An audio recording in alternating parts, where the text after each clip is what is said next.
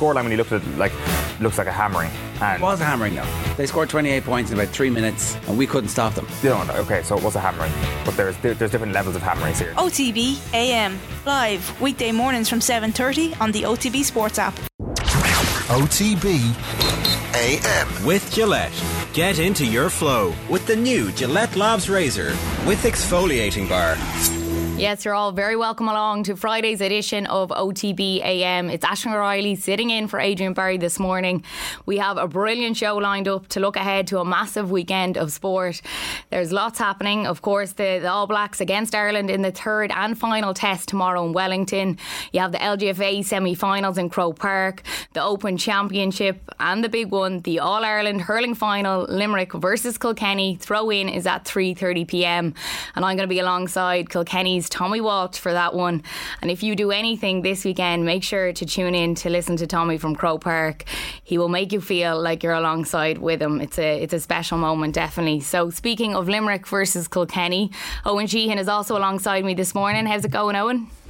Very well, Ashling. I'd completely forgotten about that moment, which is now the high point of uh, All Ireland hurling final weekend. Tommy Welsh talking to talking down the microphone in Croke Park at around three o'clock on the Sunday afternoon of, of All Ireland hurling final week. It's going to be special. The thing is, he's like got to such a point now. I'm sure he's been like planning this for months and months and months because uh, where does he go but up from this point? This is it, and if anybody doesn't know what we're talking about, so it's the intro that Tommy does before the All Ireland. It's the build up to it, and he goes into this the storytelling behind it. As we all know, Tommy and storytelling, it's just magic when he gets going. So it's yeah, it's a, it's a really special moment. So yeah, if you do anything, definitely tune in. So Owen, tell us where have you been?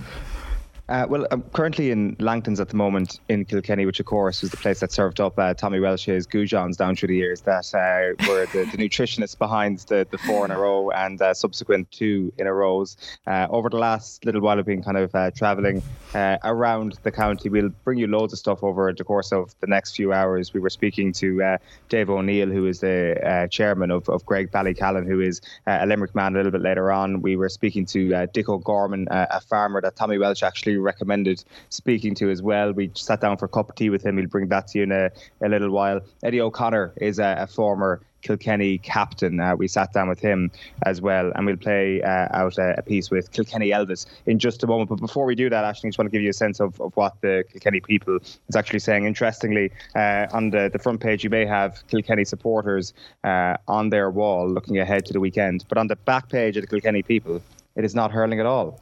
It is football fever, which wow. dominates proceedings. The junior championship winners uh, have managed to hog the headlines. That being said, they do have an absolutely fantastic supplement in the middle, which is about a billion pages, and I love the front cover of it. Uh, Star Wars, A New Hope, and uh, this is uh, an interesting angle on it all. A New Hope uh, is Kilkenny winning this weekend? A New Hope, or is it actually a realization that the Death Star was infallible all along, and Darth Vader is alive and well and kicking. Uh, it's interesting that they've gone for that angle.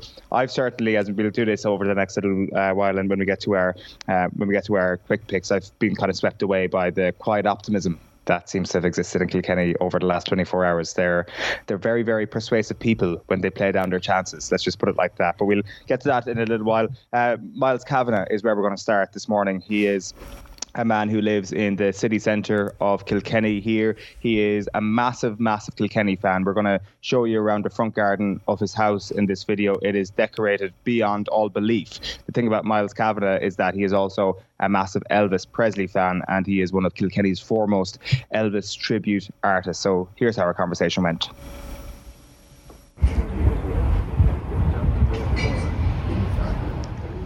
Would you believe it? Elvis said it to his fans because they were screaming at him, You're the king. He said, There's only one king, the Lord God Jesus Christ. And do, you not, do you not think Henry has a level above him? Uh, no, well, Henry is, Henry is the king as well, but he's not the king anymore since he left and went to Galway. Could be walking down the street there now. One could be dressed as Elton John, and another could be dressed as Rod Stewart. And people say, "Hi, Rod. Hi, Elton." Well, if you're dressed as a king, say, "Elvis, come on, you get a picture." Of course, ma'am, you get a picture, baby. I love you, honey. I love you too. You see the movie, baby? I saw the movie, honey. You look well, Elvis. Thank you very much. Yeah, exactly. It's that sort of relationship that people have with with you that they think is Elvis. Actually, I mean, I can't walk down the street without people shouting out the car, "Go on, the king! Go on, the king!" Are we going to do it on Sunday? Of course we can. Limerick will be all shook up. They'll be staying in the Heartbreak Hotel and they'd be crying in the chapel.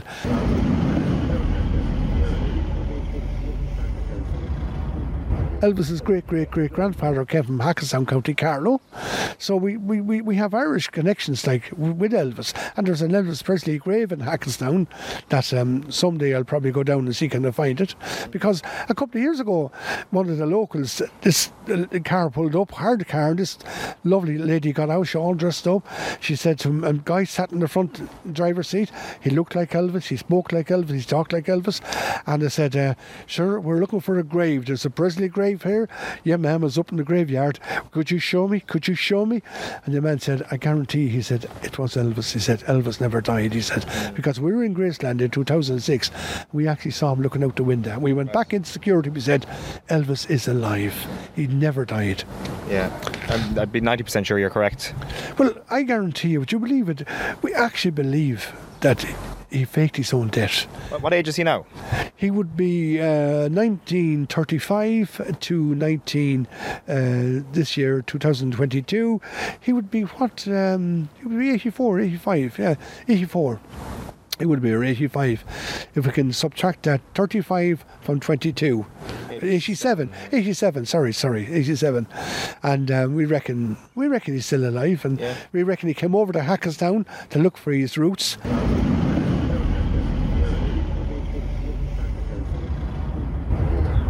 If you're ever at an Elvis convention or a gathering of various um, Elvis tribute artists, do you ever look around and think that could be him? Well, funny enough, now that you said it, we were in Vegas one year. Myself and my wife went over to Vegas in 2008. We actually thought it was Elvis. Probably was. Like, did he look like him? The wife said, she actually, he spoke like him, he talked like him. And the wife said, You know something? She says, I actually think that's Elvis, she says. Can I ask you a question? If you had a choice between two of these things happening, you wake up on Sunday, say you lie in a little bit, and you wake up in the afternoon, and you wake up to one of these two pieces of news: A, Kilkenny have won the All Ireland, or B, it has been confirmed Elvis is alive. Which one of those two situations would you rather see arise? Wow. Wow. Do I have to pick one? I just can't pick. I, I can't pick the two, no. The All Ireland.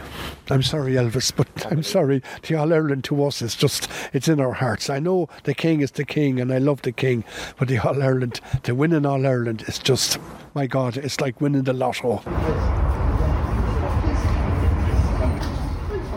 I'd rather win an All Ireland and, and then wake up again and say, yeah, the King is alive. Well, I think we both know that the king is really alive, you know, somewhere. It's hard to know. I mean, I'd love, I'd love if, if it came out, excuse me, if it came out that the king was alive, that was all a big, it was all, it was, he was never, he faked his own death.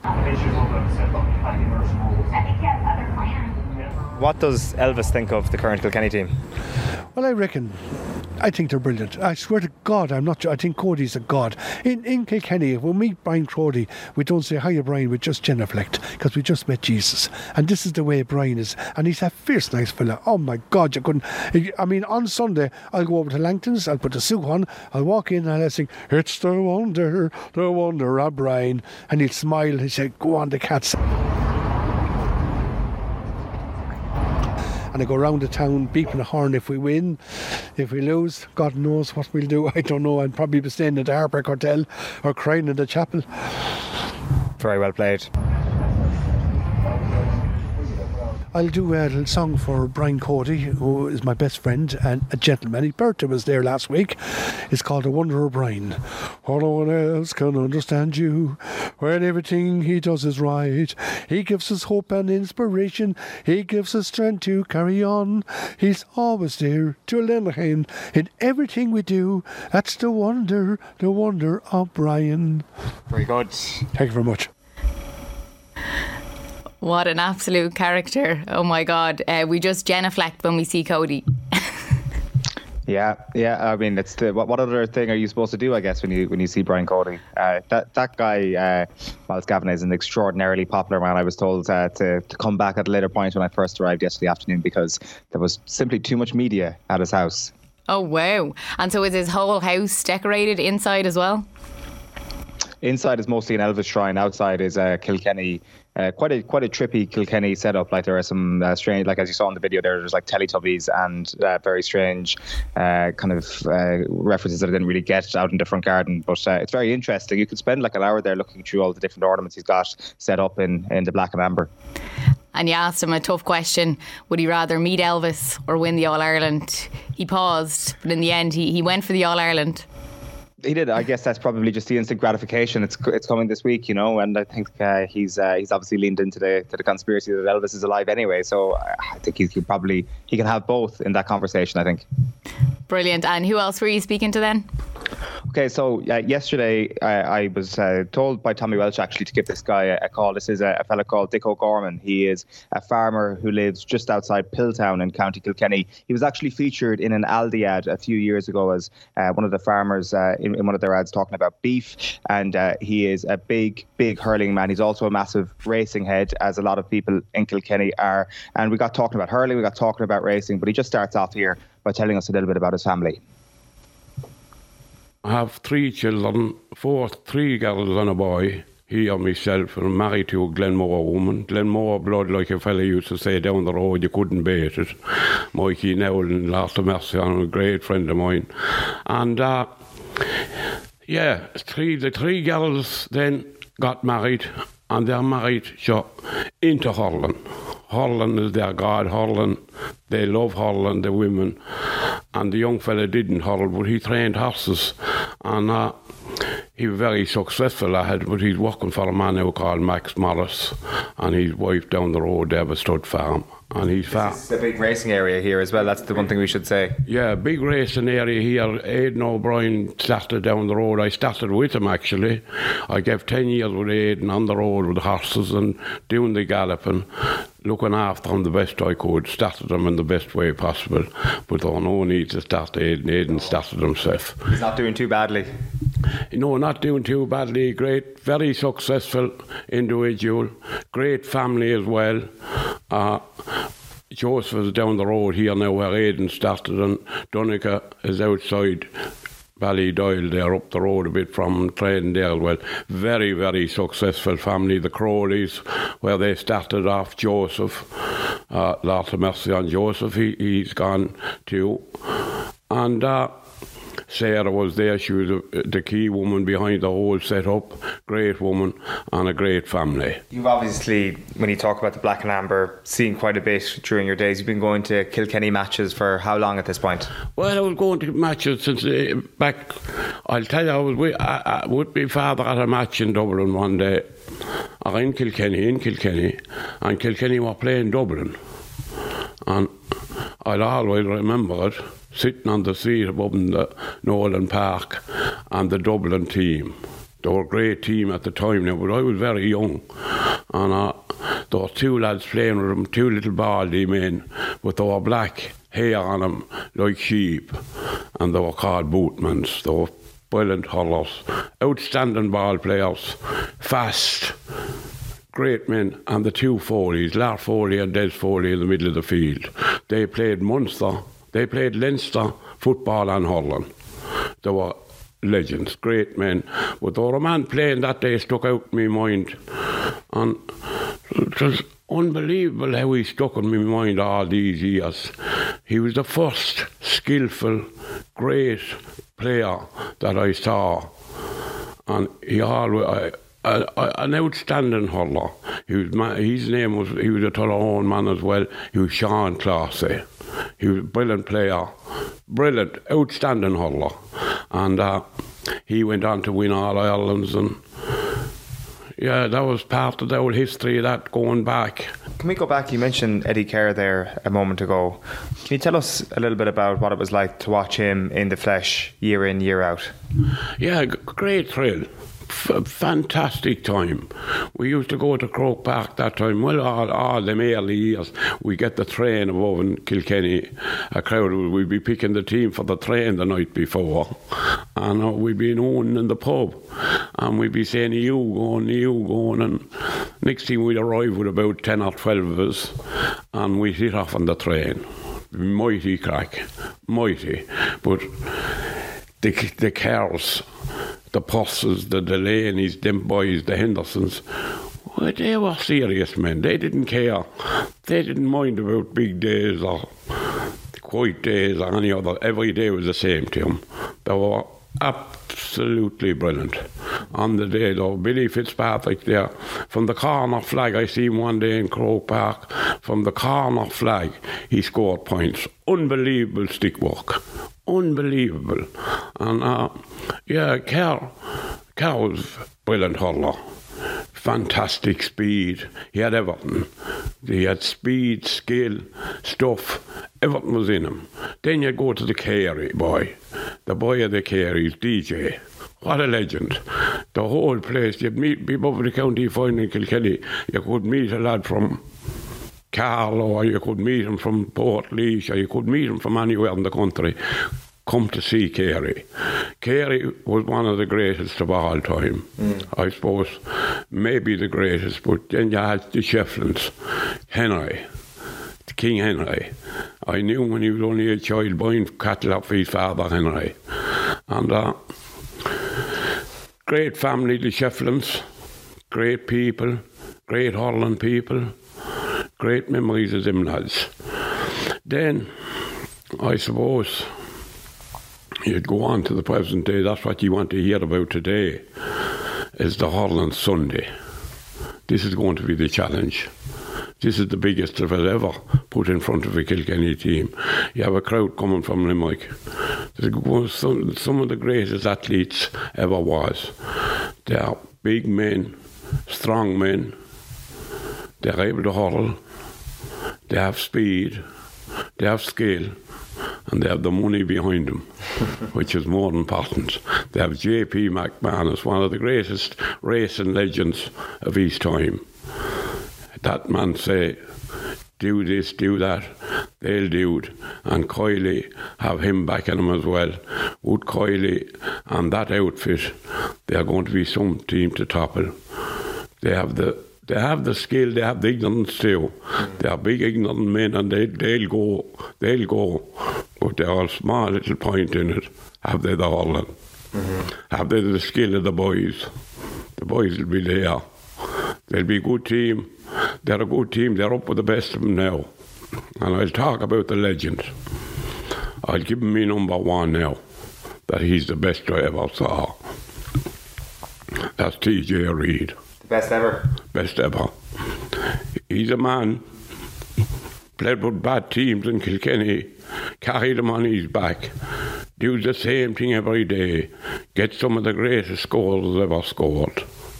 I see him in Kilkenny one day and he scored a point from 80 yards out over his shoulder out looking over the black spot. There was a man beside me called Ned Welsh of Piltown. I was talking to him yesterday. The coal man we called him. He was then sitting beside me, he turned around, Dicky said that only one man can do that, and that's TJ Reid. TJ Reid is one of the greatest of them all. And Eddie Keher said on the paper one day, he could be the greatest that ever got all. And I was going into Tullis and I met Keher. And I said to him, Eddie, what about the statement that he was going to be one of the greatest? Well, says Keher, he have another two years to prove it. A couple of years more, and he will be the greatest. That's five years ago. He's after doing a lot of hurling since, and no doubt about it. Sunday, he'll be there again. He'll be one of the big men they'll have to watch for tremendous striker of the ball, brain. He makes it look easy. Good hands. One of the best I saw, TJ Reid. And I, I believe that Kilkenny will give Limerick, I don't know will they beat him. I don't know will they beat him now. But I'll tell you one thing, they'll give it a good try. Uh, brilliant men. Ah, they were, they were, were. And we have them coming again. We have young lads coming there around in different parishes.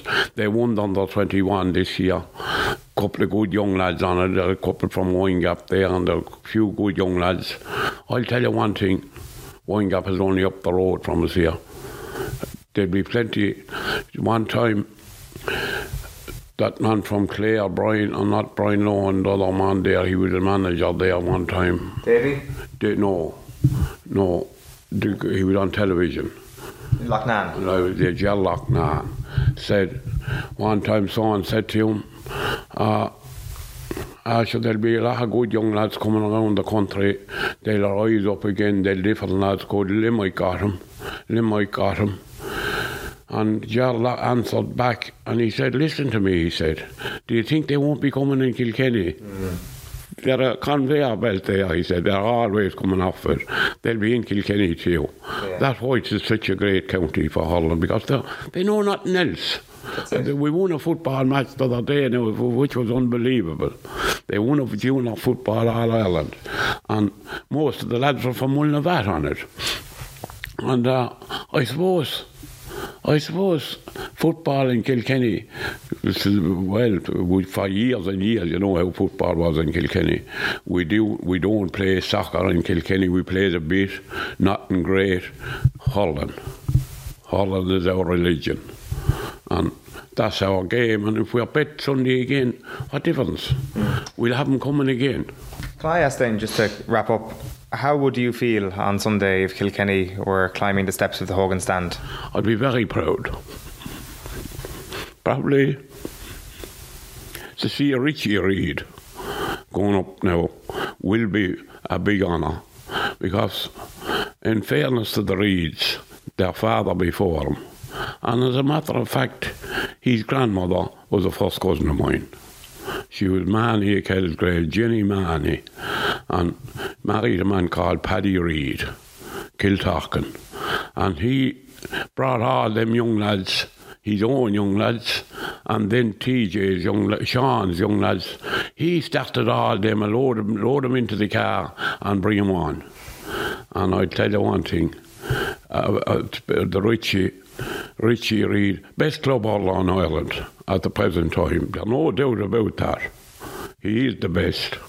And uh, see him going up the steps will be a big honour.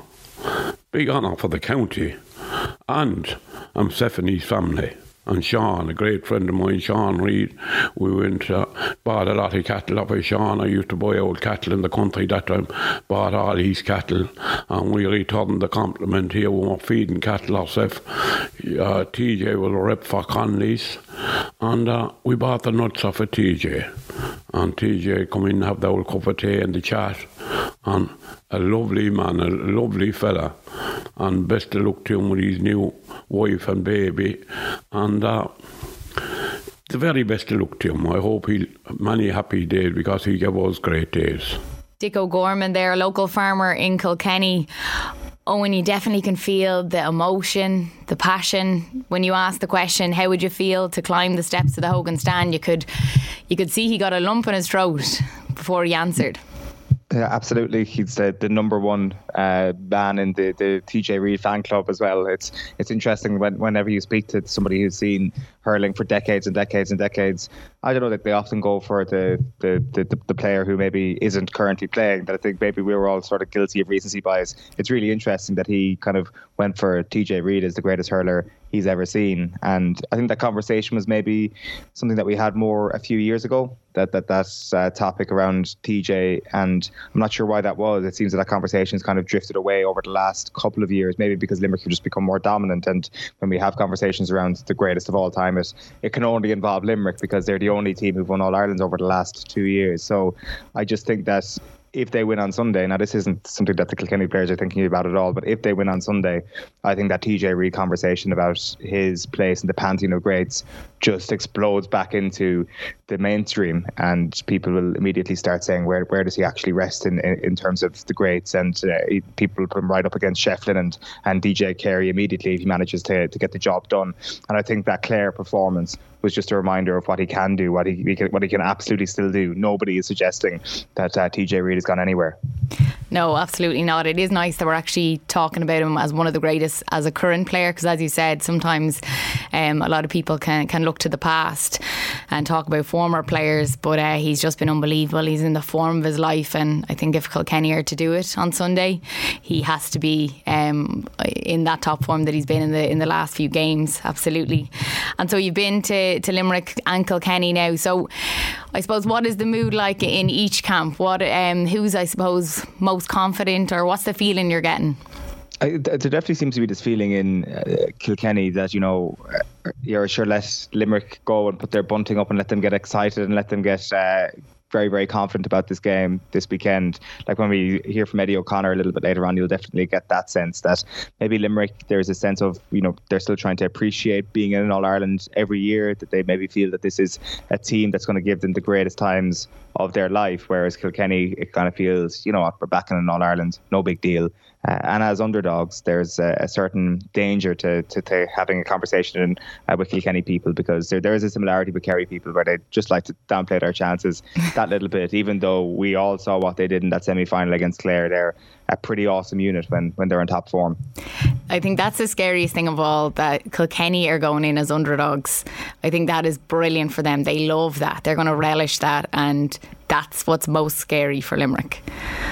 Mm, yeah, like uh, uh, I, I do think though that Limerick have got this incredible ability to not let that sort of stuff impact their course. Like I think last year we were maybe having the same conversation, you know, about uh, Cork being an underdog, getting that big win against Kilkenny after extra time in the, the semi final, and we, we thought, you know, that's the the dangerous animal that maybe Limerick would be a little bit vulnerable to, and it just didn't materialise that way. The big difference here, though, is just you know Cody and the fact that there are All Ireland winners in this team. Getting up the hill the first time is a really challenging thing to do, and I think the Waterford and Cork aspects of the last couple of years were deer in the headlights sort of thing, as in, you know, they had to get up the mountain the first time, whereas the Kilkenny team have so many All Ireland winners uh, in there. Um, not so many, but a, a handful of All Ireland winners in there. And it kind of feels like even those that don't have All Ireland medals have already got have already got them and it kind of feels that they already have that experience for whatever reason. Maybe it's just a jersey, maybe it's just Cody, but that psychological aspect is a really interesting one.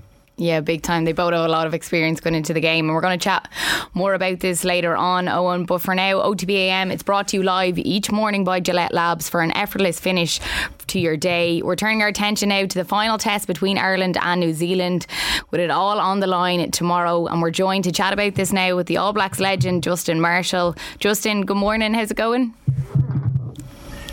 Good morning to you. Well, it's good evening here, but I know it's morning over there. So, yes, lovely to be on your show. And uh, the excitement levels here in New Zealand, as I'm sure they are all across the island about tomorrow's test match, uh, are really feverish out there. The, t- the city is a buzz. Yeah, it's, it's great to have you on the show. And this third test is going to go right to the wire. There was a massive reaction here in Ireland to the Irish team beating the All Blacks at home for the first time. What was the reaction like there in New Zealand to Ireland winning?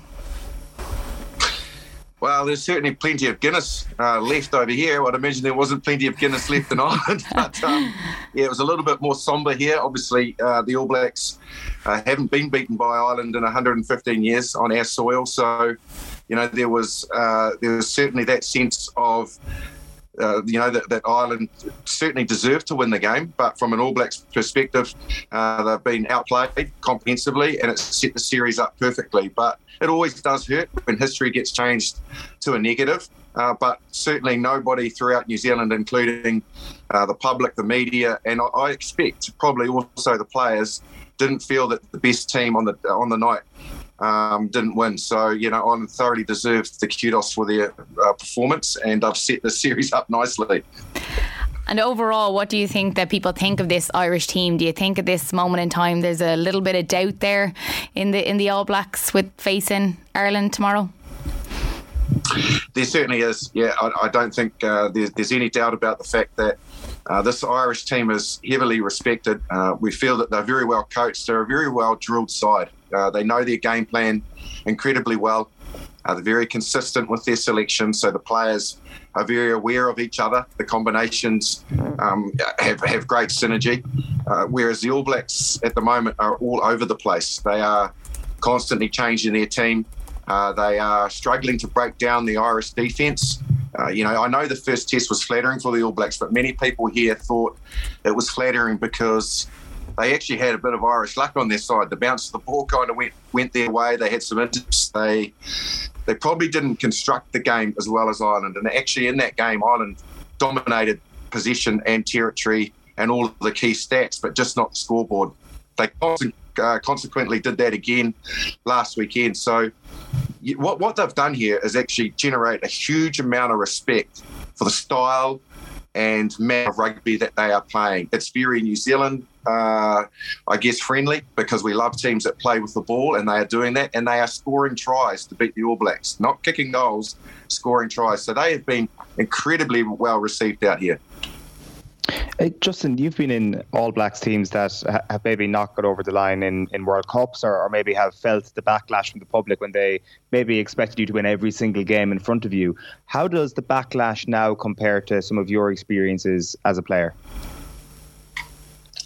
Yeah, I, I had to suffer through that uh, a couple of World Cups. You know, we, we went out in semi-finals, and there's always a, a, massive review internally, but externally well as well because the public have a vested interest in the All Blacks. They they do say that being the All Black coach is, is a harder job than being the Prime Minister of New Zealand because the whole country rides the results of the All Blacks. So when the All Blacks lose, uh, it's heavily scrutinised. And the, the thing with the with the All Blacks is every sort of uh, man, woman, baby, child, whatever it might be, um, you know, follows follows the team. So when when they're not performing, everybody feels it, and everyone has an opinion. That's probably the biggest thing. Um, for, look, there, there's always times where there is a, a building process. Um, you know, I certainly felt that in my time, you, you got to be able to take the criticism and move on because the expectation levels here are so high that they expect the All Blacks to win every single Test match, regardless. Uh, the fallout here has been a lot on the coach Ian Foster. Uh, the players have been criticised, but he's copping the main part of the, the, the criticism. So it's a massive game for him in terms of how he goes forward for the rest of the year, leading to the World Cup as well. The pressure he's under this week. Do, do, do you think that's fair that the focus is on Foster? What was it? Sorry, I missed that. Do, do you think it's fair that the most of the focus is on the head coach? Yeah, I do. Uh, I'm certainly not comfortable with the way the All Blacks are playing. Uh, I certainly feel that they're not playing the traditional game that the All Blacks are well known for, which is getting their back three into the game. So the wingers and the fullback getting space because there's massive attacking potential out there. But at the moment, they're really struggling to get the ball into those outside channels where those players are so lethal.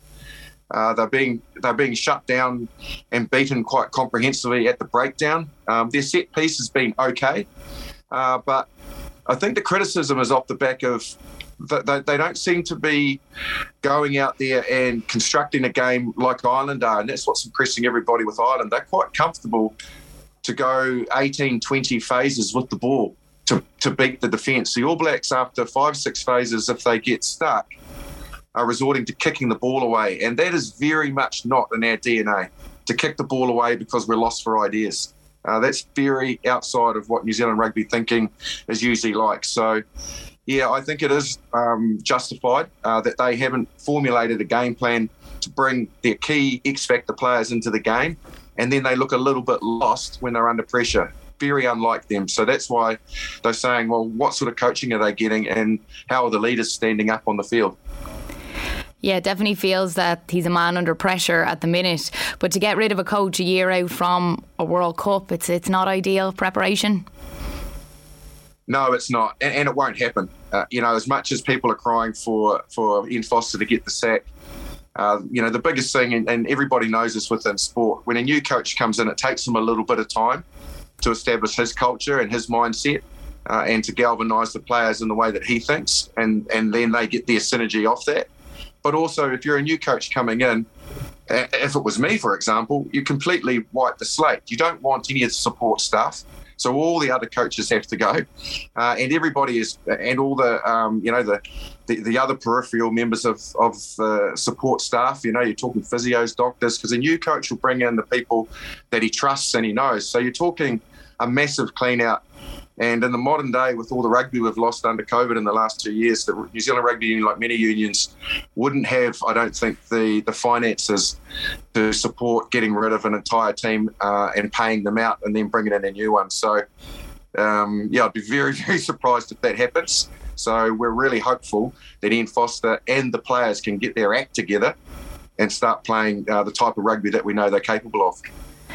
And there is some changes to the team for tomorrow. Um, is this the strongest All Blacks team that you've seen yet of the series? You know what? You see, you hit it right on the, the right on the nail or right on the head there. The, the problem is there's more changes, mm. and so when you change around key areas of the game, so the midfield is one of them where they've brought uh, David Havili into the midfield with Rieko Ioane. Uh, they've made a change in the back three where where uh, Will Jordan's going into the uh, right wing position and also the loose forwards and the and the front row. Now they all are areas where you need combos and players that are familiar with each other. And when you get under pressure, you look to the guy beside you, you know that familiar face, and you've been to the cold face before, and you get on with it. So constantly changing the team is not helping get that rhythm that I'm talking about. Conversely, Ireland. I, I could have named Ireland's team this week, to be perfectly honest, because you know it's it's just it's just so well established, and and barring injury, um, like what Andy Farrell was forced to do with Ringrose, those players know each other so, so very well. So, yeah, look, there's been some changes. People are saying it's better All Black side, but what worries me is it's a side that's going to take a little bit of time to click again and gel. Uh, and they can't afford to do that because Ireland have, in the first two test matches, come like a bull out of the gate and started so well in the first 20 minutes. And that's when a test match can get away from you. So, look, the players that are coming in are quality players, but I am very wary uh, of the fact that it's more changes in significant positions, and I'm hoping that they find their rhythm quickly, or we could be uh, staring down the barrel even before half time, which wouldn't be nice. It would be it would be on our end, but yeah, it's funny because we were actually we were actually hoping for changes over the last while. Maybe not now coming into the, the final test game. You know, obviously there's a lot on the line, um, but but you're dead right in terms of players being aware of each other, being comfortable with each other. You know, be you know you're you're going to play a hell of a lot better if you're aware who's beside you and certain plays. And there's also exciting times as well with Roger Tuivasa-Sheck. He is set to make his debut. He's got a, a good story too. Yeah, he absolutely has. You know, started in rugby. Um, he was a age group star, and then rugby snaffled him, as they do with uh, certain players that have massive potential when they're very young before they, they really get to grow up in rugby. Rugby league get them at a much earlier age than, than what rugby identifies them. So he went off and had a very successful rugby league career, uh, both internationally uh, and mostly in Australia. Ended up with New Zealand Warriors uh, and then left them to get into rugby. Um, has had a very good season with the Blues. Uh, many were surprised that he got selected. They thought that he was still a bit green and needed more time, um, but he certainly does have unique We've just lost him there, Justin, but we'll get him back in just a moment's time. It was actually interesting. I asked that question on because um, Roger, he obviously maybe will come on, he'll make his debut this weekend, be a massive moment for him. But he actually um, spoke about in an article how he would actually read the plays on an iPad, and he was, you know, he was so concerned of what certain plays, and you know, they said to him, you know, put the, put the iPad down and just concentrate on going out there and expressing yourself, and don't be so caught up in in the plays. So yeah, that was an interesting part that I'm going to maybe speak to Justin about too. Yeah, I, wonder that's uh, that's kind of probably an interesting dilemma for uh, a lot of the New Zealand coaching team at the moment. I'd, I'd suspect the sort of off the cuff nature versus the oh god, we need to get control of this team back and we need to coach them to better results. So I wonder if they straitjacketed a little bit too much. Like I guess tomorrow will tell us a lot because the pressure doesn't really get any higher than the entire nation, as Justin points out there, uh, breathing on your neck after a couple of bad results. This is it, absolutely. And we have Justin back, I think. Brilliant.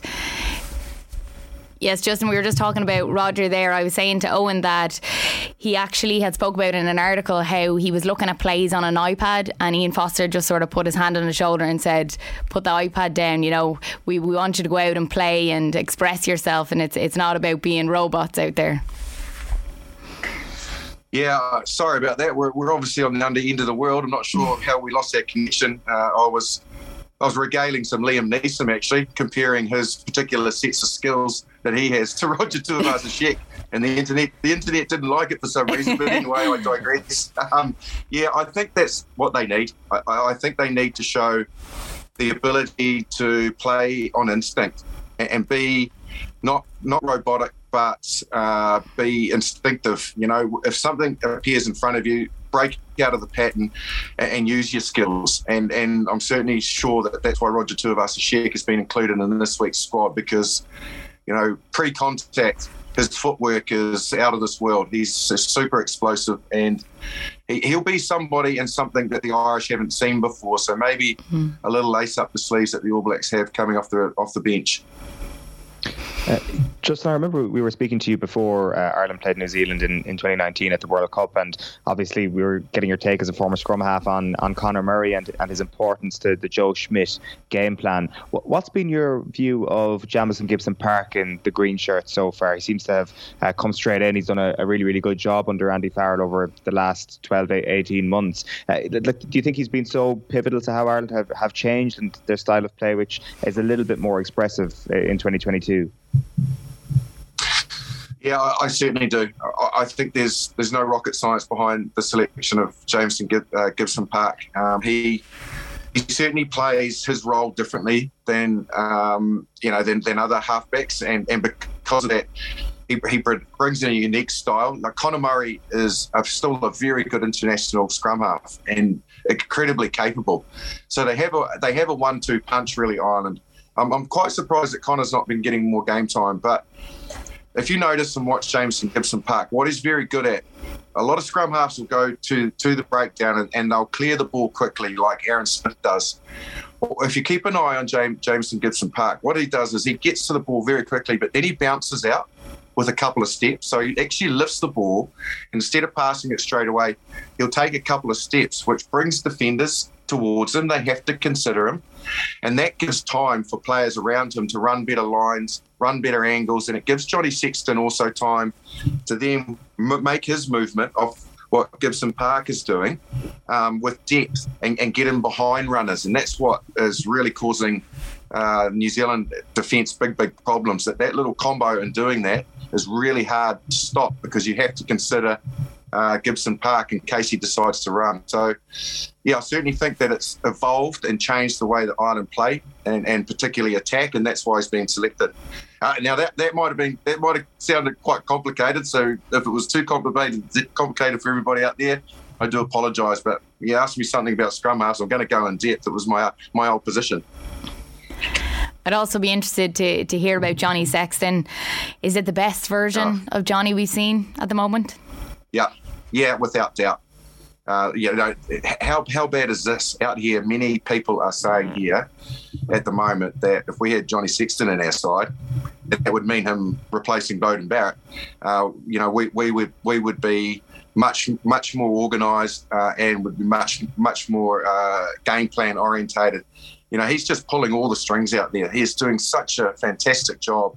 Uh, the, the, well, I watched them in on end on at the weekend and he is very much at the peak of his powers right now. He's incredibly important to Ireland uh, and the way that they play. Uh, but is, there's no doubt that he is the catalyst for Ireland's two to three prong attack that is causing the All Blacks problem. Every time it touches or goes through Johnny Sexton, uh, there, there, there are major, major options off him that All Blacks are struggling to try and break down.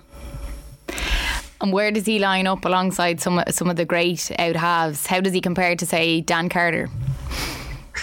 He walks in their footsteps uh, without doubt, and, and, I think his uh, you know his record speaks of that. You're not only a great Irish player, Leinster man, but also a British and Irish lion. Uh, you know the, the, the caps that he's accumulated, his resilience, uh, the way that he's evolved and changed his game you know, he, he, walks in the footsteps of the Carters, of the Johnny Wilkinsons, um, of the of the of the the, world um, in recent years. You know, he's very much um, deserved of that as well. He's a he's a legend of Irish rugby and world rugby, and massively respected here in New Zealand for the way he plays. And overall, Justin, then how do you see it going tomorrow?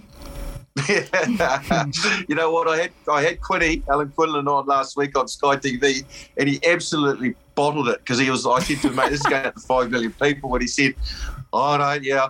Uh, the All Blacks will win comfortably this afternoon. I was like, "All oh, right, oh, come on, playing up to the crowd." So unfortunately for you guys, yeah, I'm not gonna I'm not gonna play up to the, the Irish listeners, unfortunately, I'm going to I'm going to stick true to my my All Black uh, history and say that the All Blacks will get the job done in a very close encounter. But I have to say that. But if I was perfectly honest, I'm not super confident in saying it, but I am saying it. Go ahead, Owen. Well, I was just going to say, Quinny called uh, an Ireland win on our show last week, Justin. Oh, yeah. I tell you what, mate. I tell you, the, the, superlatives that come out of his mouth sometimes are absolutely outstanding. I think I'm catching him for a beer in about an hour, so uh, don't worry. I'll make sure that I, I I know that you've told me that. I'll let him know. Brilliant, Justin. Thanks so much for joining us this morning.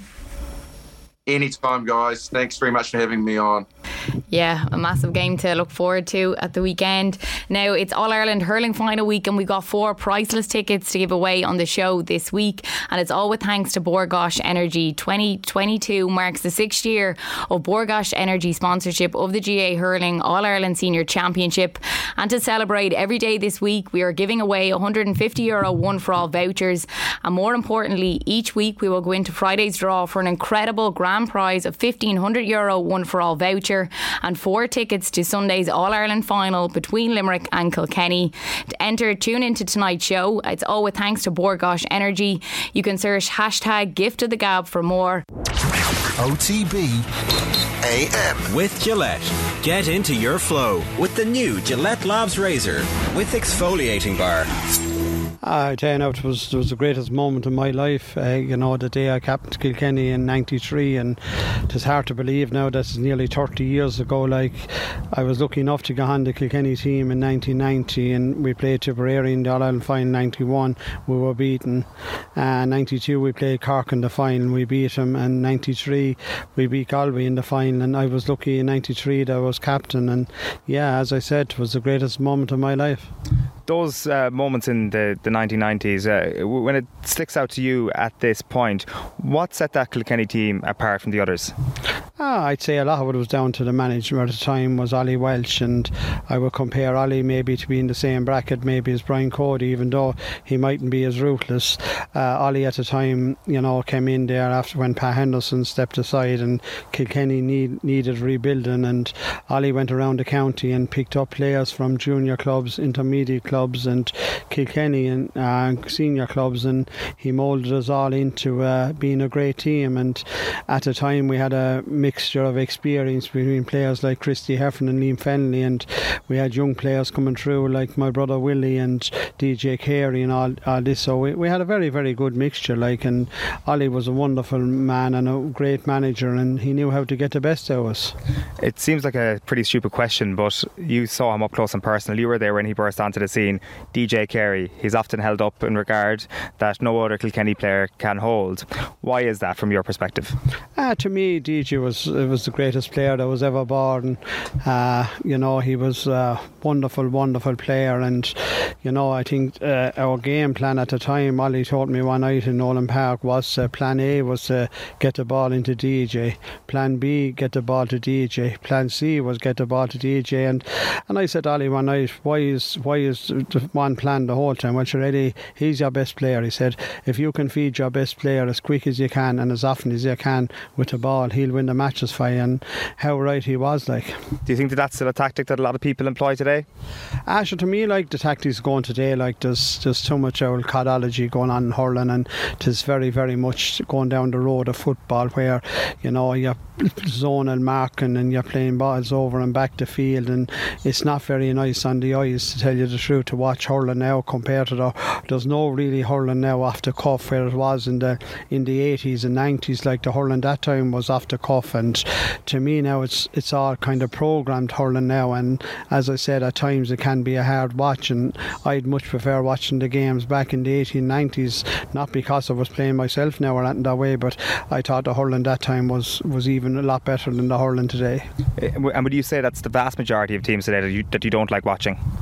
Yeah, it's it's it's not because there's no, as I said, like there's no off the cuff type of hurling. Like that time, if you got a fast ball into the full forward line, the full forwards, whether it was Liam Fennelly, Tom Dempsey, or Nicky English, the game was was finished in a blink. Like now, it's all sweeper systems. You have seven, eight, nine men behind the ball. You have numerous works, uh, numerous kind of, how I say, scrums around the middle of the field, and it's dog eat dog out there. Like, but as I said, like there's no off the cuff type of hurling like anymore. Very, very rarely now you see a player hitting the ball on the ground like compared that time when you had Johnny Pinkel and all them, Johnny Dooley of Offaly. They were wonderful stick men and all great, great ground stroke hurling. And you know and as I said now even the, the hurling this days while I enjoy it a lot like there are times when it can be hard to watch. What about if you were to be inserted in today's game? Uh, like do you think that you'd be a bit of an outlier as a, as a man marker? Like do, do you think it's kind of so systemic at this point or systematic that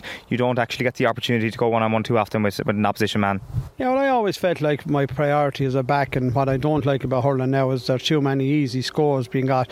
I when I was brought up in Glenmore my priority priority was always to be a John Henderson type corner back was at all costs stop my man from scoring. And I felt if I held the corner forward scoreless that I'd done a great job. And with the exception of Cathal Barrett at Tipperary and Mikey Butler at the moment with Kilkenny I don't see that out there. The trademark now for defending is hit every second ball. Let the corner forward score four or five points and you clear nine or ten balls. And it looks like exhibition type hurling then compared to what it was that time. You go back to the 80s there you had Brian Cody playing full back for Kilkenny, you had Dick O'Hara on Duddercon, and you had John Henderson. And, you know, without being too abrupt, like, uh, they'd break your neck in order not to leave you score. Like, and Ger Henderson the same way, their centre back, and go on to the likes of the Mick Jacobs of Wexford and all them, and Pat Hartigan. You know, the, that time hurling was, but uh, stop your man from scoring. Like, now it's kind of a, a kind of a free for all. It's kind of exhibition hurling a lot of the time.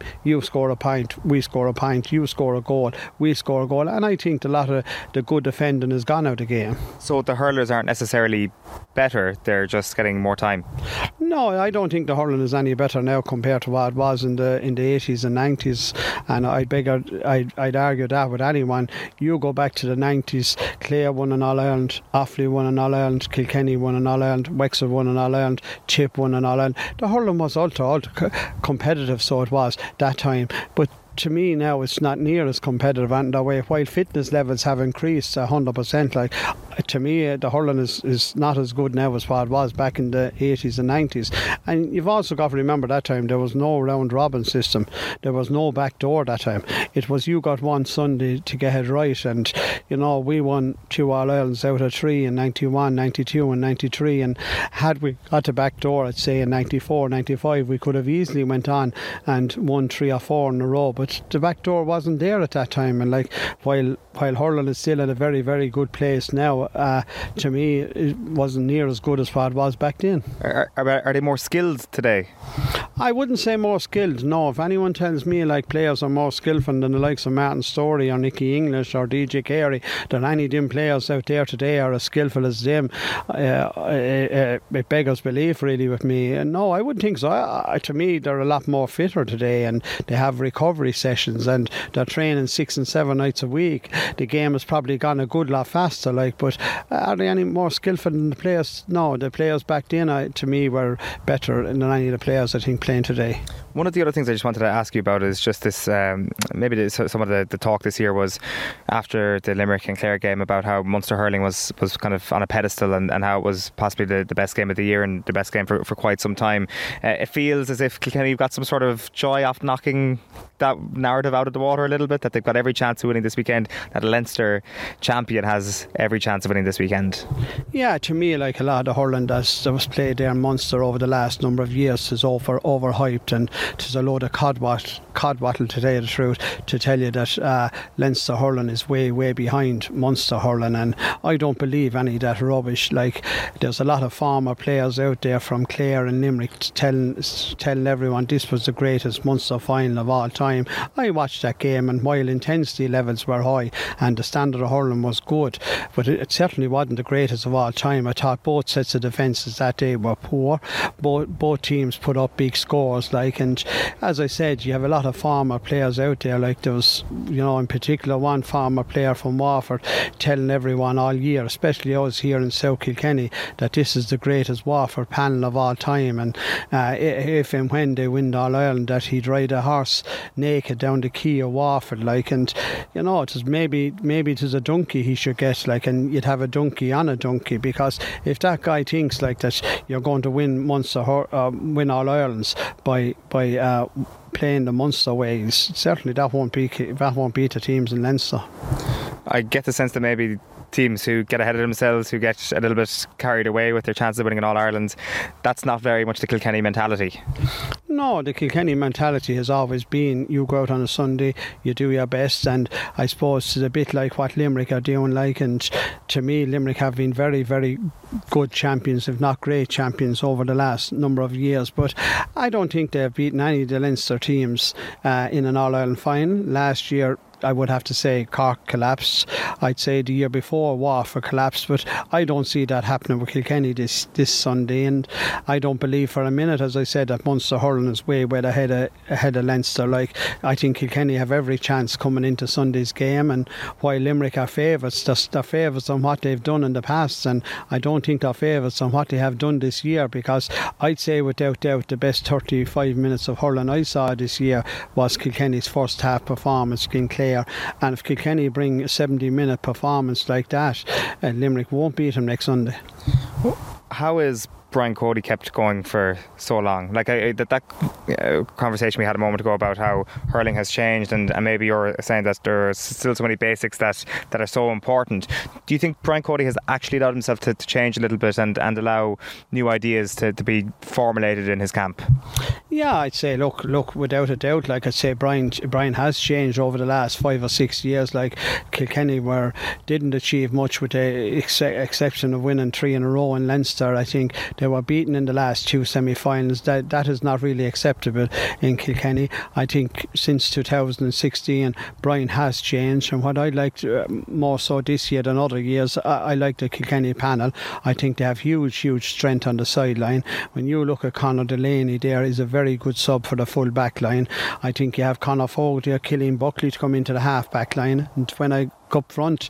I look at Walter Walsh, Richie Hogan, Richie Leahy. Most players, uh, you know, most of them players have gone on any other team, and then throw in a young David Blanchfield there. And I think Brian has probably maybe mellowed might be the wrong word, but I, I definitely think Brian has, uh, you know, changed a bit in, in the last couple of years. Like while he is still the the same ruthless manager as ever, like I, I do think he has probably mellowed maybe a small bit. Uh, do you remember the, the early years of, of, Brian Cody? Do you wish you could have played under him a little bit? Ah, yeah, I certainly would. Like I was, I was lucky enough in Glenmore that I played full back for Glenmore, and one match in particular, I came on full forward, and Brian was full back for James Stephens, and ah, he kind of done a bit of David Goliath job, David and Goliath job on me one night above in in Hugginstown, and I remember a couple of years later, Brian was full forward for James Stephens, and I was after developing into a, a teak tough full back for Glenmore, and on this occasion, I think I got the better of him. So, uh, yeah, I would have uh, probably would have liked to have played under Brian.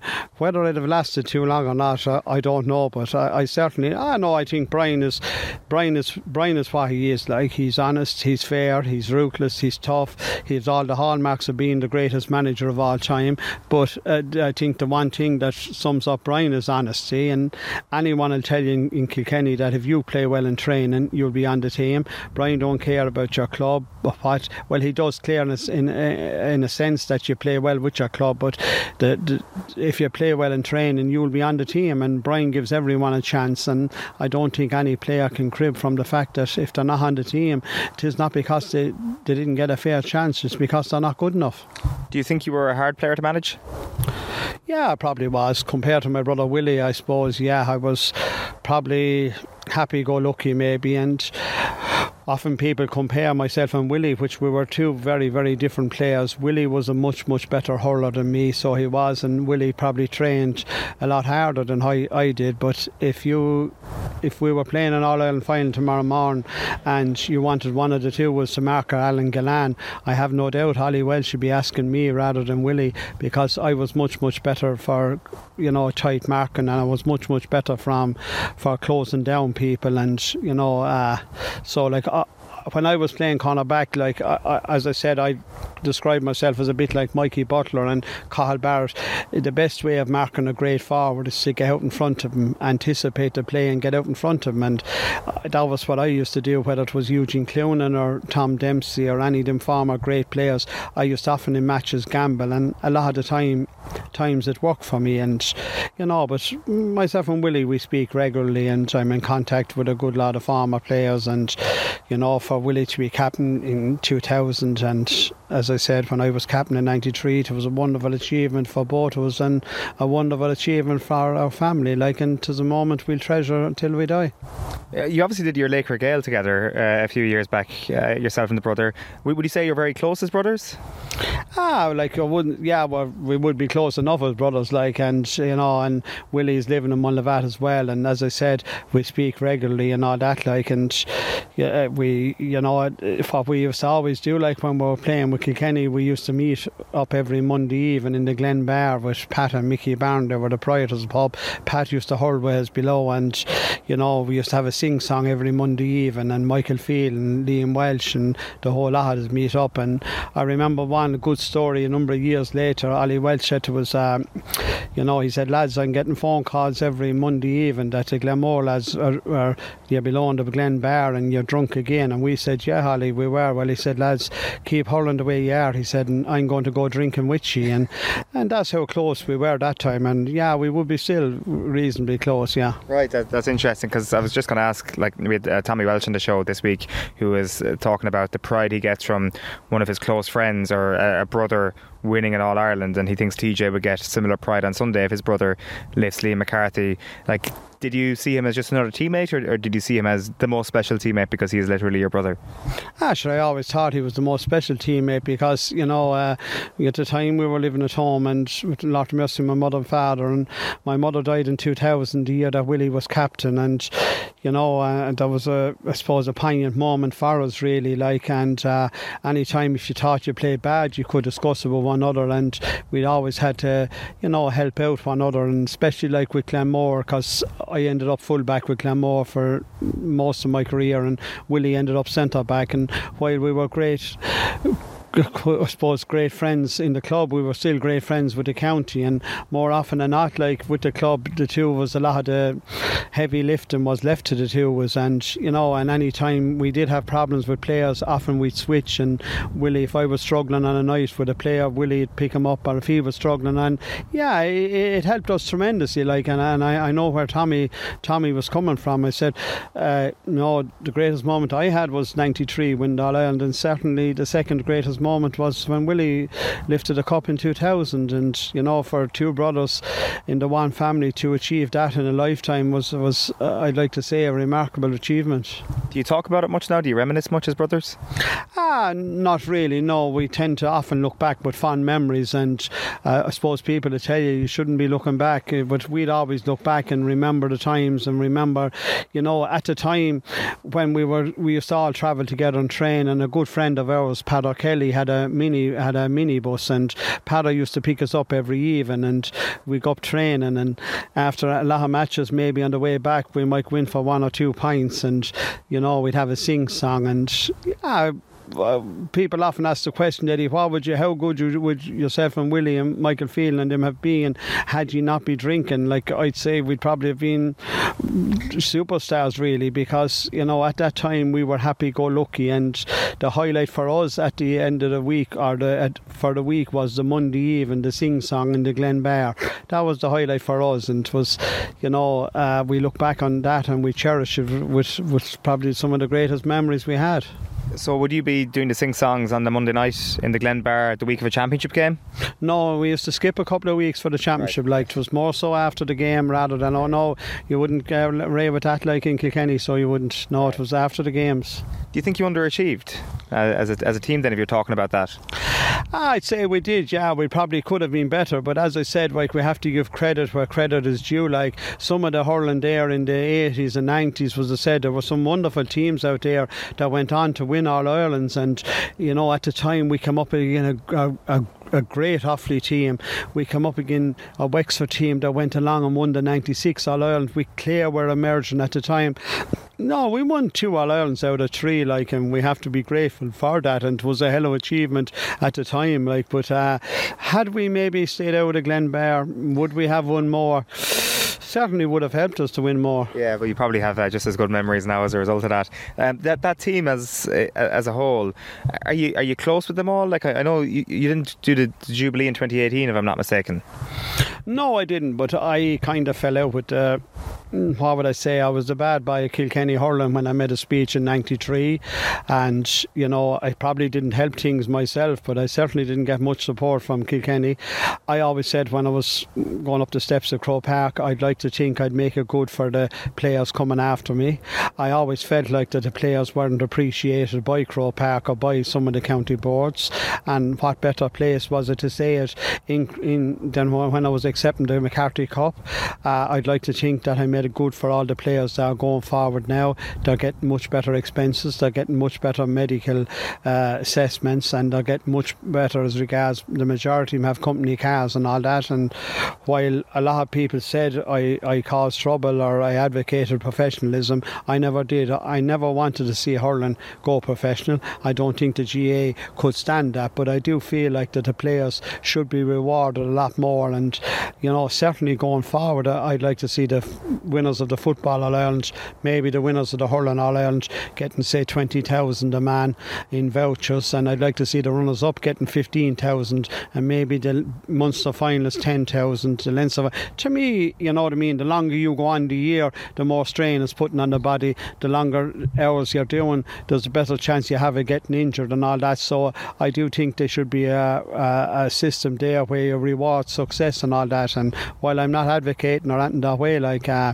for professionalism, I do think there's still plenty of room for improvement. You, you uh, on the steps of the Hogan stand, asked for uh, a holiday fund for, for players. Basically, that, that was the gist of it. What, what, what was the what was the backlash like at that point? Ah, sure. Like.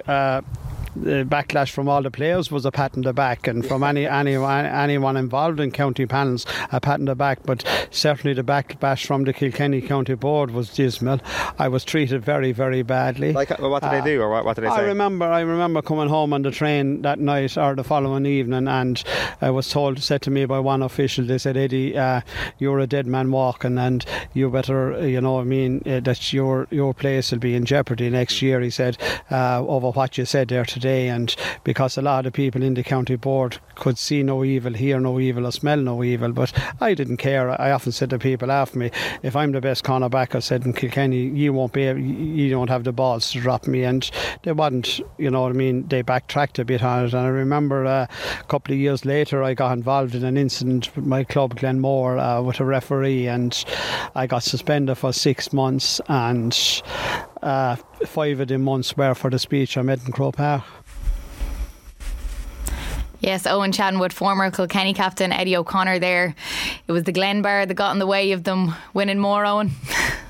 Yeah, I guess so. Uh, like it's a really interesting period of time, isn't it? That uh, early '90s and the, the sort of revolution years in hurling. I, I, guess we were talking to Tom Ryan the other day about Limerick coming so close around that period of time. What we usually hear are the, the glory tales of uh, Offaly and, and Wexford and Clare in particular. Uh, not seeing Kilkenny and Tip and Cork dominating that period was was probably really uh, interesting when we look back. Obviously, Limerick are having their glory days right now. So maybe the Glenbar was the, the thing that, that stopped it all. Maybe that just could have been another Kilkenny uh, golden era had it not been for that place on a on a Monday night. But it's it's really interesting listening to, to, to Eddie talk there. He, he did have to do, and to pull back the curtain here, he did have to do the interview twice. Um, he, oh.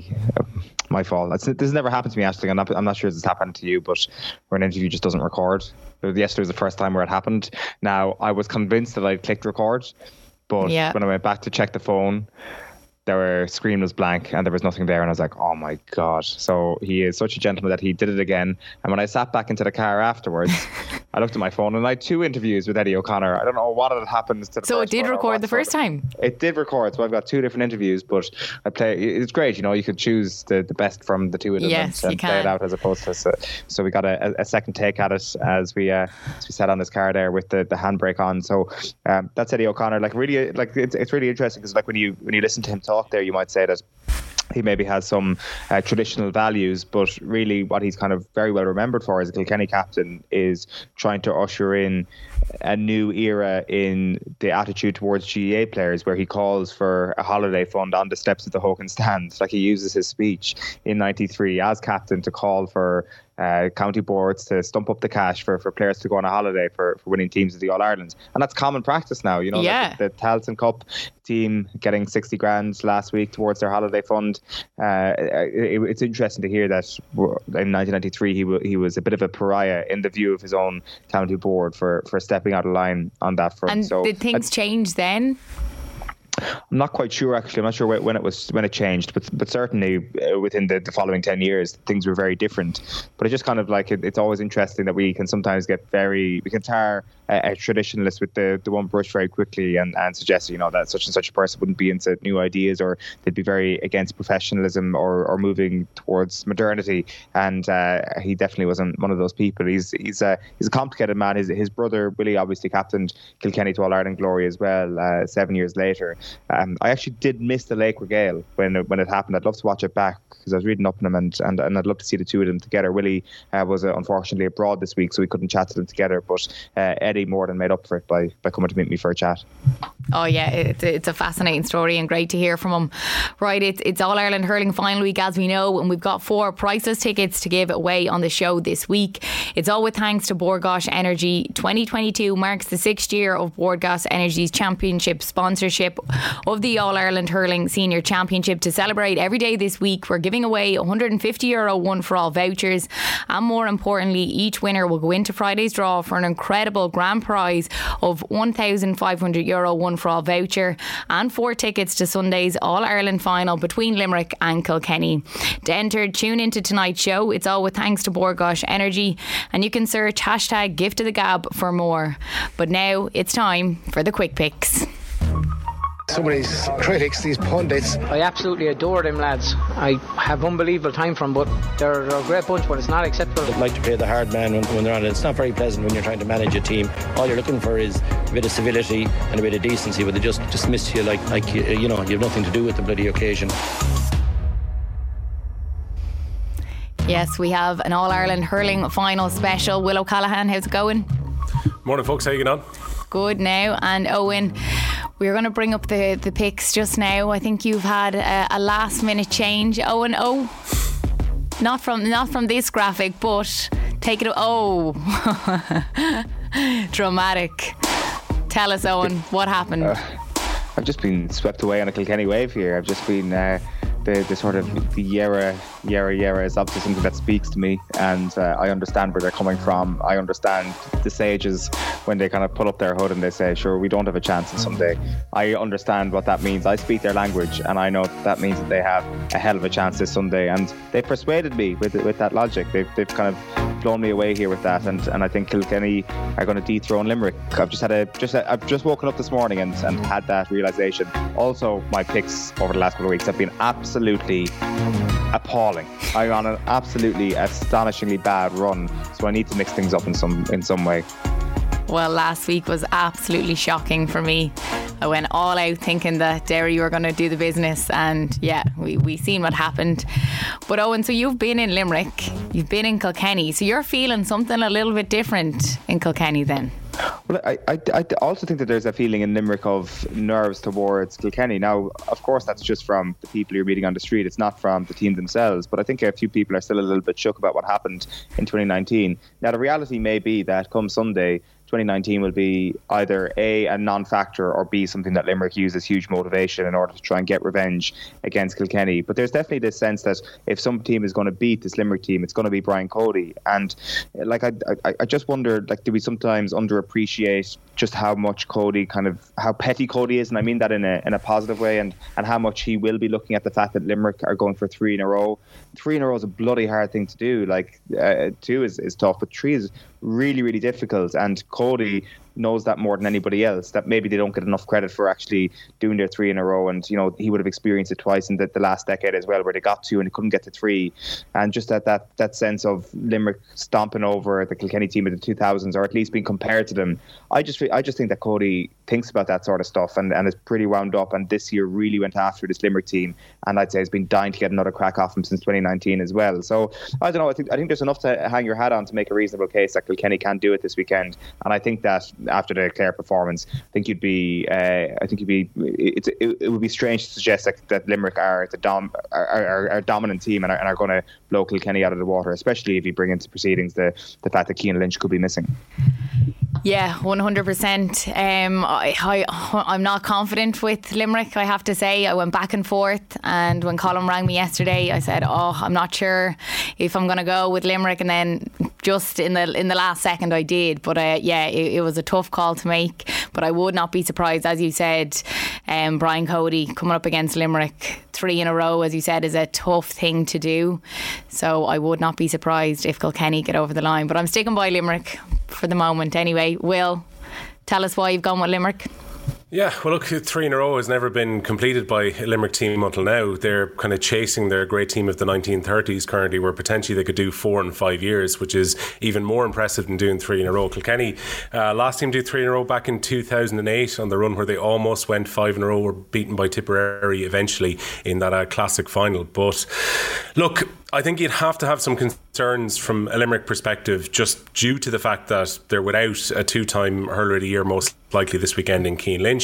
Everyone is trying to work out exactly when he picked up the knock and how long he could potentially be out for, because there's a lot of talk and rumours about ten days, and that may have happened at training on Tuesday. So then it's very unlikely he's going to be back in time for the final. I think Nash has had a knock this week, but is expected to play. Not ideal though. One of your best players in defence could potentially have a niggle going into the game. And I think Aaron Gillane was recovering over the last week or so as well. It's the quick turnaround of the two weeks that probably doesn't help. Limerick would have probably preferred if it was the old system where they had a little bit of extra time to even get more time into Peter Casey's legs, where Cian Lynch would have had adequate recovery time after this knock to come back for the final.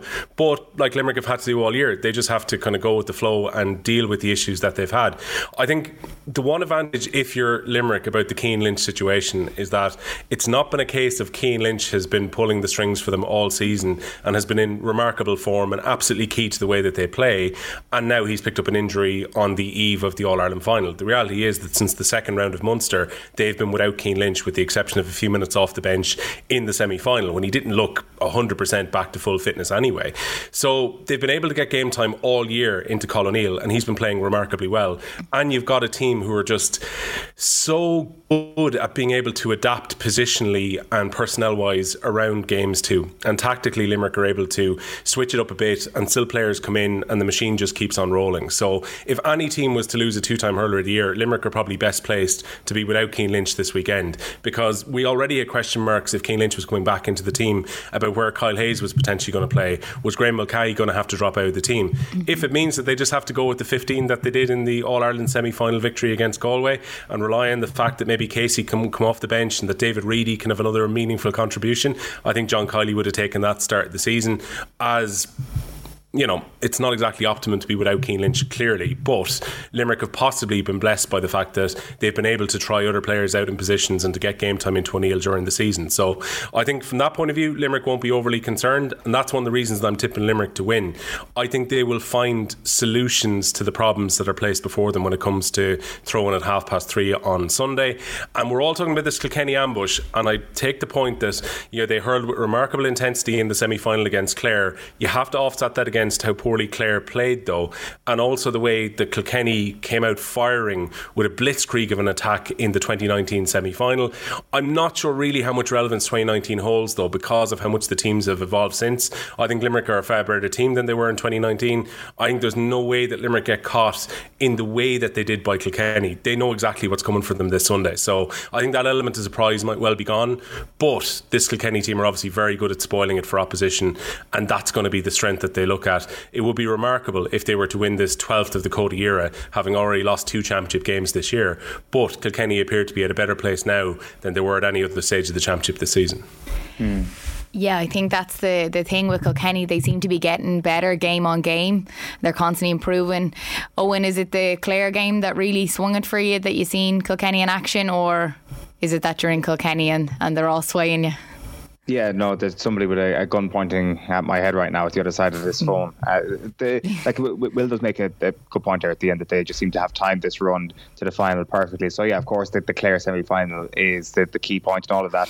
Like it'd be interesting. Like I mean, if Clare had actually more accuracy that day, Kilkenny could have conceded quite an amount. And I mean, the, the situation with, with Limerick then is that you add their firepower onto proceedings, and you could say that Kilkenny's defence, as uh, teak tough as it looked at times last time out, that there is actually kind of a few holes or a few opportunities for teams to, to get on top of them. But I don't know, I just think that these individual performances that we've seen from Kilkenny are kind of going in one direction. You've also got the hallmarks of a team that have done it in the past, and it may just be, you know, the, the image of Richie Hogan, who'll probably come off the bench at some point point. Uh, maybe will come off the bench at some point, which is the sort of thing that you're you're hanging your hat on with regards to this being the old Kilkenny. And Will is right. There, like 2019 is a long time ago, but you could maybe ask why did the 2019 performance happen, and maybe it's down to the intensity of a Brian Cody team. It's Kilkenny and Croke Park, and this year they look very good in Croke Park. Those couple of things will still be the case this weekend, and a team just unbelievably high on confidence after what they did to Clare. So I'm not, I'm by no stretch making the uh, ex- extension here that because Clare drew with Limerick and Kilkenny hockeyed Clare that Kilkenny will beat Limerick. That's not my logic whatsoever. It's, it's different to that. It's it's just about the. I'm almost just getting swept away in the mystique around Kilkenny, and I just have, have a hunch that they're that they're going to do the job this weekend.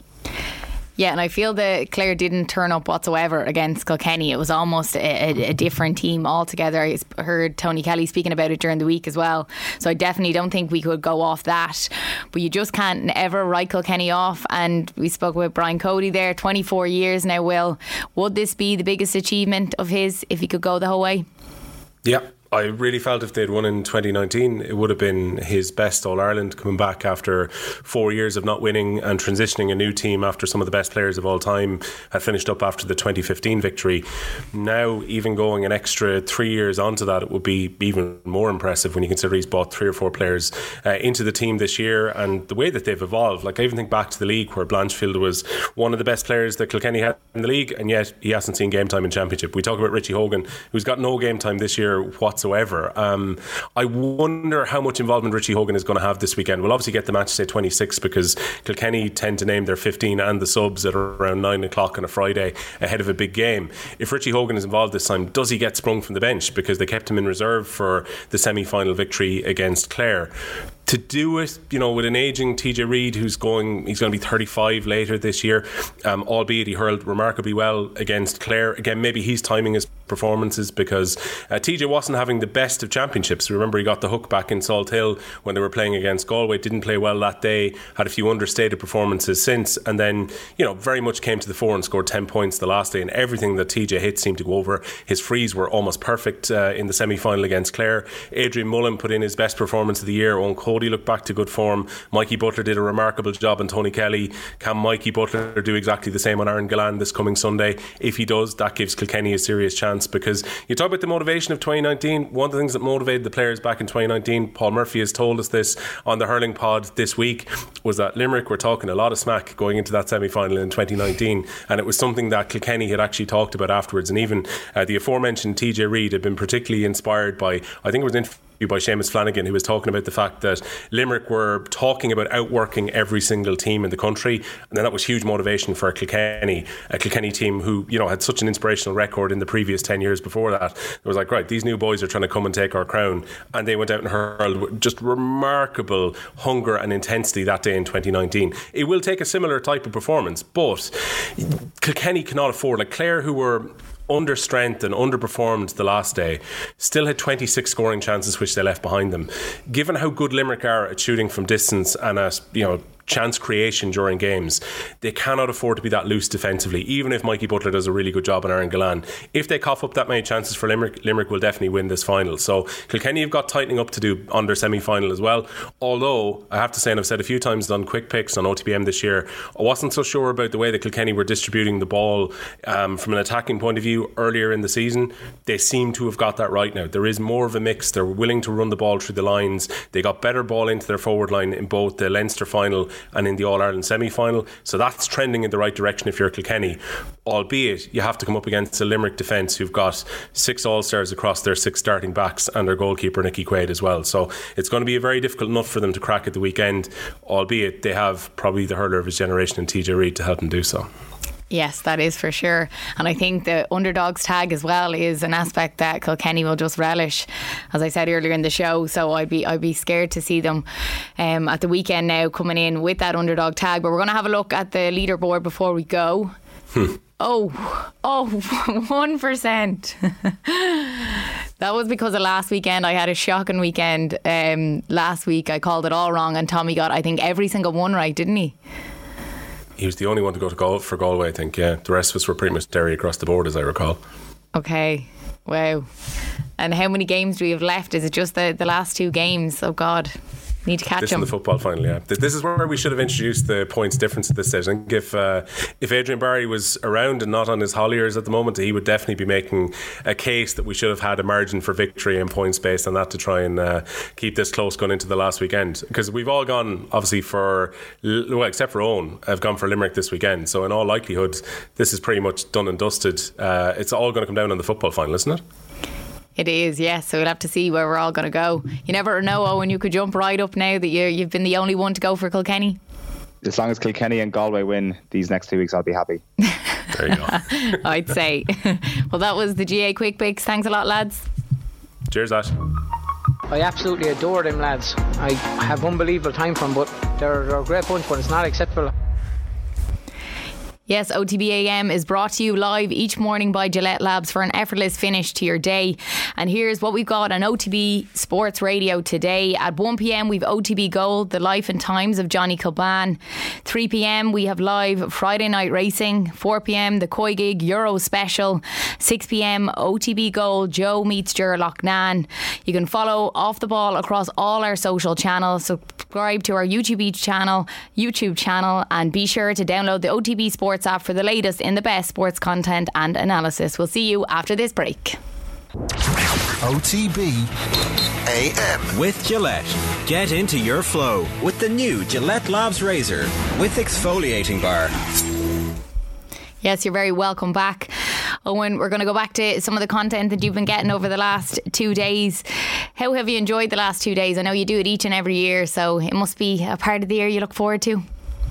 It's great. It's great to see kind of all the, the, the excitement around uh, the different places and like getting a little bit of variation this year as well. That it's not uh, Limerick and Cork like last year. Obviously, Limerick trying to kind of dig a little bit deeper this year when the excitement seems to be at a fairly similar level um, is a little bit challenging. But Kilkenny, it was it was good to see how Kilkenny people build up to an All Ireland because they're well used to it. And uh, even though it's been a little while since they've been in an All Ireland final, I definitely feels that they're still kind of the aristocrats and that you know there's still more hype and still more novelty about the whole thing in Limerick. I think I think that's fair to say. Now, in fairness, we did literally bring like Kilkenny Elvis to you earlier on, and this entire place is like the most uh, intense looking place that's that a GAA fan ever has. So there are exceptions to that rule, but by and large, it's uh, it, it is uh, more chilled out in Kilkenny, I would say. Now, what, what was interesting, like we'll go back to Limerick again a little bit later on, but uh, just to conclude on Kilkenny, I met the the great uh, Ballycallan. Um, chairman yesterday, Dave O'Neill is his name. We had a chat. So obviously he is the chairman of a hurling club in Kilkenny, but uh, he comes from Limerick. So uh, he's in a pretty interesting position this weekend. Here's how our conversation went. Graigue-Ballycallan, I suppose, is where I'm domiciled at the moment. Dave O'Neill here. Uh, I'm chairman. Uh, it's an honour to be chairman of the Graigue-Ballycallan GAA Club. And I suppose I'm originally from a lovely little place in County Limerick called Kilteely Drumkeen. Right, so this has been a pretty interesting week for you, I'd imagine. It has, it has. I mean, I suppose over the last few years, from 2014, really, I suppose, with minors, uh, 21s. Uh, we had Billy Ryan playing in the minor final in 14. Eddie Brennan was managing the under 21 team in uh, 17. And I suppose, you know, from there, 19 and now. So, yeah, it's it's it's it's been it's good fun. It's good. It's it's banter. It's good crack. When did you leave Limerick for Kilkenny? I was ran out of it in 1986. I'm I'm gone almost 36 years now, and they've never asked me back. So and now I'm in. I've been Ballycallan or in Graigue-Ballycallan since I'm Graigue-Ballycallan now 30 years, right. and they're trying to get rid of me in most of those 30 years. So right. I'm not really wanted anywhere. uh, this week, obviously, uh, I presume as a chairman of a club, you've got uh, a big responsibility to make sure that the Kilkenny people get the tickets and make sure that they're well supported. I mean, surely you're going to sort out some of your uh, Limerick brethren. Uh, no, I, I, on this occasion, uh, I've had to do in the past. I suppose I've a lot of contacts, but I suppose in 18 and uh, for the last few years. But uh, no, this year it's Kilkenny only. Um, but no, it's wonderful. I mean, you know, it's it's hard to believe. I suppose I think is it 17 times in Brian Cody's era of what's it 23, 22 or three years, or 24 years now. It's uh, Kilkenny are in the final, and it's, it's still it's the same buzz. I mean, you could it was palpable on the Sunday after the semi-final with the game in the club, and all the stewards were there, and we were all talking, and it's you just can sense the excitement, and it doesn't matter what age people are. It's an All Ireland final. It's a very special time, and it never grows old. Who do you cheer for? I suppose I'm, you know, I'm a Limerick man. I will, I was born and bred, and I will die a Limerick man. But I'm heavily invested in uh, in Kilkenny GAA as well. So. Uh, I'll be quiet. I'll be quiet on Sunday. Yeah. You know, I, I, it's just it's an unusual experience. Um, but GAAs, you know, it, I was, it, you know, my, my love of the GAA was fostered in Kilteely, Drumkeen, and it's only been enhanced since I moved. I, I consider myself very fortunate to live in Graigue-Ballycallan, so uh, it's an occasion where I'll stay quiet on Sunday. And, but I'm looking forward to it. I yeah. just I I think of all the All Islands, you know, in a world gone mad at the moment. Um, I think this could be a very special All Island. Um, there'll be a lot of history. Um, I saw the weather forecast last night and Kilkenny. People still talk about the thunder and lightning All Island from 1939. Maybe this one will be the the uh, the, su- the sunburnt All Island. Yeah. Because, uh, but there's more than that. There's I suppose Limerick have an opportunity to do what's only been done five times in the last hundred years, and that's to win three in a row. And I suppose the other the other the common denominator number is three because uh, if Kilkenny do it, uh, they'll be winning number 37. So it, this I think this one will be memorable. I'm I'm I'm certain that this will be a memorable All Ireland. Something something told me last Christmas when I realised I was going to miss out that uh, it would be a Kilkenny Limerick final. And I told all my Kilkenny friends, and now I'm reminding them of that. And I don't think any of them said, no, we won't make it, we won't get that. But that's Kilkenny. Yeah. Kilkenny's expectations to start of the year is let's see what happens. You know, there's never claims and you're having a drink over Christmas. No one stands up in the pub or stands up in a home or wherever you are and says, you know what, we'll win the All Ireland next year. They, they keep it very, very low key. Um, so, you know, I, I'm reminding them, by the way, for the last week that most of them should be ashamed attending Croke Park because they were saying Kilkenny wouldn't get to the final. My own personal opinion uh, is I think the stars are aligned for a Kilkenny victory. Right. Uh, genuinely, I do. Um, you kept on as chairman for another year? Well, oh God, no, they're trying to get rid of me every year. Um, I probably won't be invited to any family functions in, in Limerick going forward. That was a good way to end it. The Dave O'Neill, chairman of Graigue-Ballycallan. You managed to find a Limerick man that lives in Kilkenny, chairman of a club there. That must be tough for him at the minute Yeah, maybe that's why I'm calling Kilkenny is because he just said it and he seemed pretty convincing and he said Kilkenny are going to win it. So I was like, yeah, that guy seems to know what he's talking about. Let's go with that. well, you met a lot of characters along the way and you also met a member of the Cranberries. Yeah, so yesterday before we headed off from Limerick, just had a quick chat uh, with Noel Hogan, who was uh, a founding member, obviously, of the Cranberries, who have obviously become synonymous with this Limerick team, certainly in the 2018 season, and they haven't been disconnected since. So uh, if Limerick win at the weekend, there's only going to be one band you're going to hear playing through the speakers at Croke Park, and uh, a member of that band is uh, Noel Hogan, who I caught up with yesterday. Okay, we are back in Limerick City Centre. Delighted to say Noel Hogan has got up out of bed earlier, one of the, the AM warriors as well, to, to meet me. Uh, Noel, this is a, an interesting week for you where you may not have a whole pile of interest in hurling in general, but you could get quite rich this weekend if things go your way. yeah, I'd like to think that um, that song is bringing some good luck to Limerick, as uh, ever since they started using it as their kind of anthem, um, they've done quite well from it. So, yeah, it's amazing, it's great. 2018, I'd say, was an interesting year from your perspective because, as I say, maybe you wouldn't have paid a whole pile of attention to, to, hurling, but you could not have ignored what was happening in terms of the connection between your song and that Limerick hurling team when they blew up. Yeah, um, I remember the day very well because I, I was actually going on holidays the same day and when I landed um, my phone I turned back on my phone suddenly it was like ping ping ping and it was like uh, friends of mine who were at the match or friends who were watching it on TV were all sending me these videos and it was the first time kind of we were aware of you know oh my god they're using the song so much. And uh, even the following few weeks and really ever since the you know, Dreams has become kind of synonymous with the, the Limerick hurling team. So yeah, it was very interesting. Considering the four of us within the band are we're never really the most sporty people in the world. Mm. How does that make you feel when that starts to happen then in 2018 and those messages start to roll in? Um, look, you know what? It's it kind of it does fill you with a bit of pride that people from your hometown, like like the Limerick team, did so well, and then we're from here as well.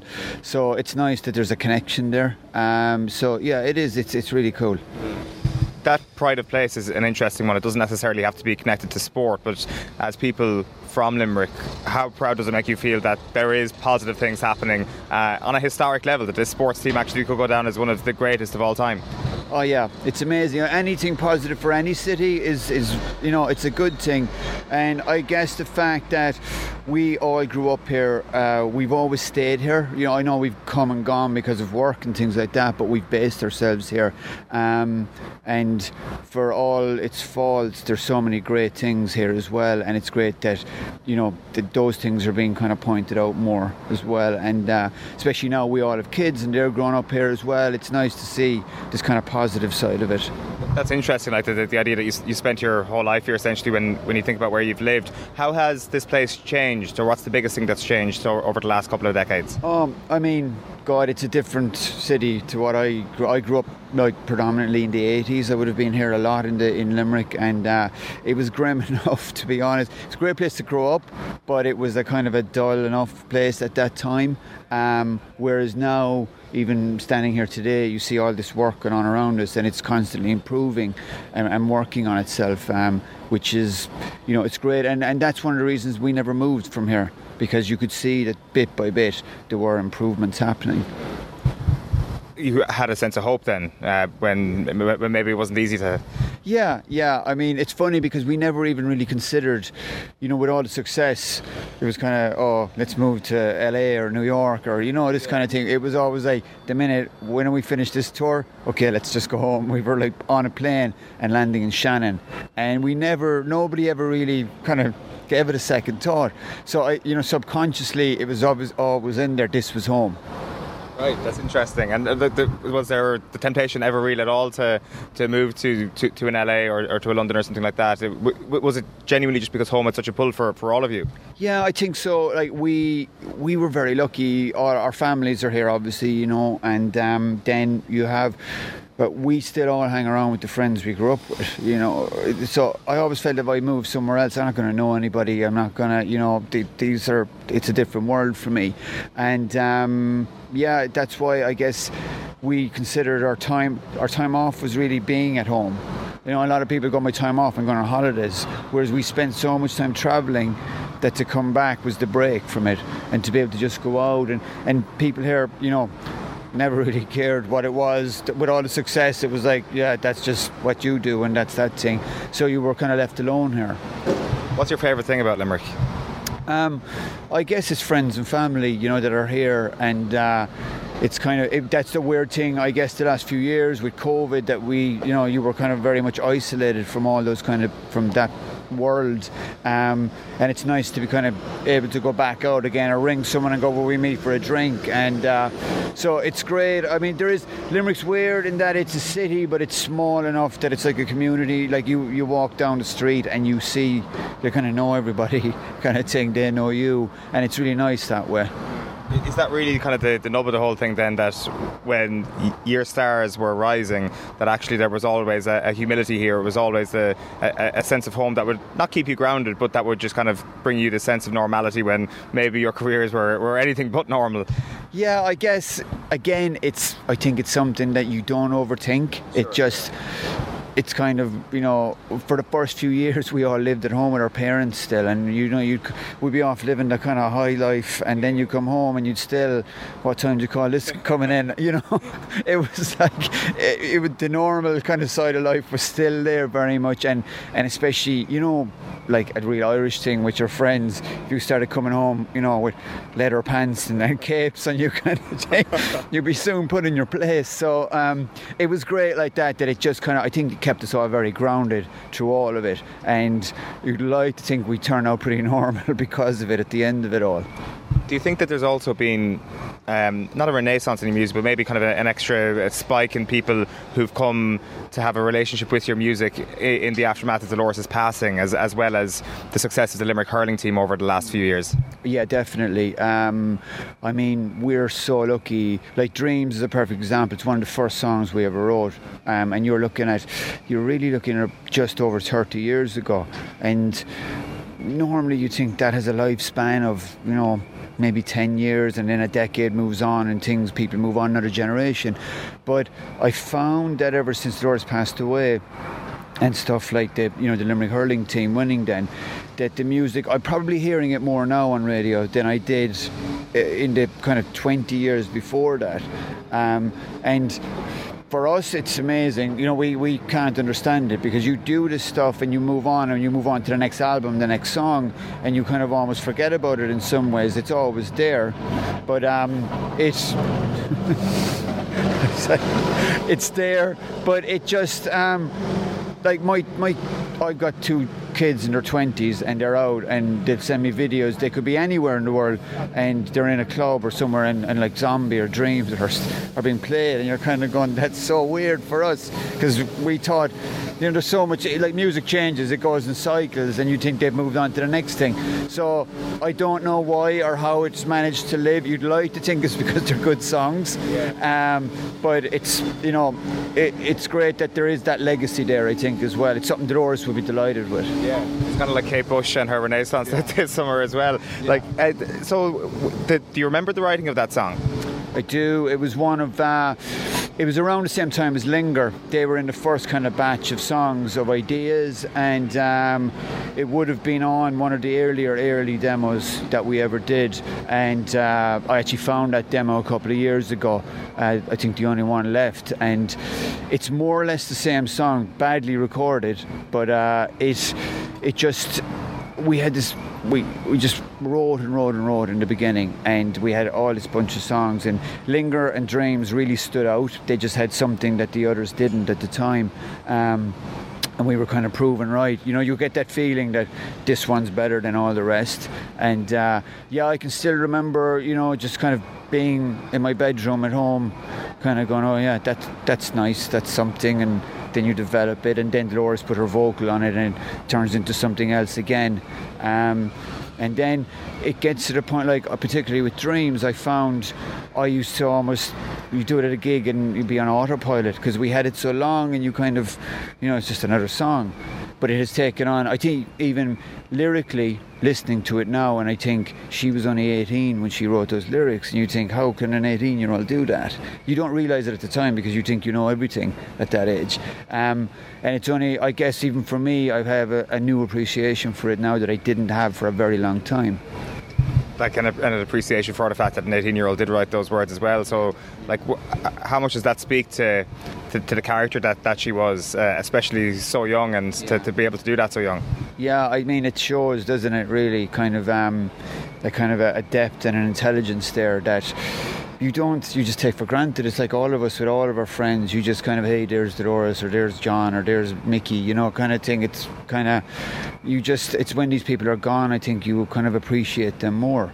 Um, you kind of just start to remember all the stuff that you kind of you know we, we all take for granted so um, yeah I mean it's it's pretty amazing when I think of it now but like I said I mean we couldn't be told anything at the time we knew in our minds we knew everything Yeah, it's that very Irish thing of possibly not, not saying positive things to one's face and then yeah. being glowing in, uh, after their departure.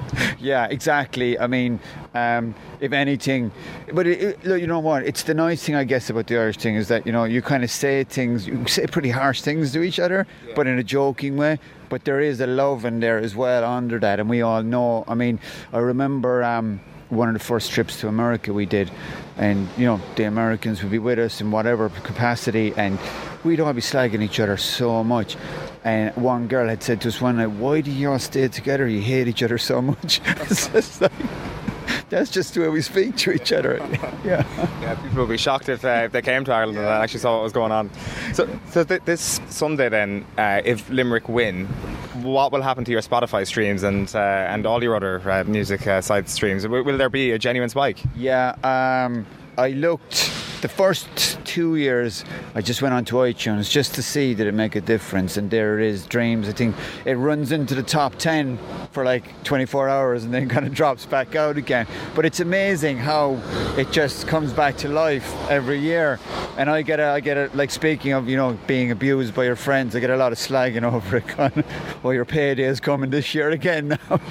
So, so um, yeah, it, it's it's amazing. And then I guess the fact that it spans so many age groups from young young kids to people my own age, people older.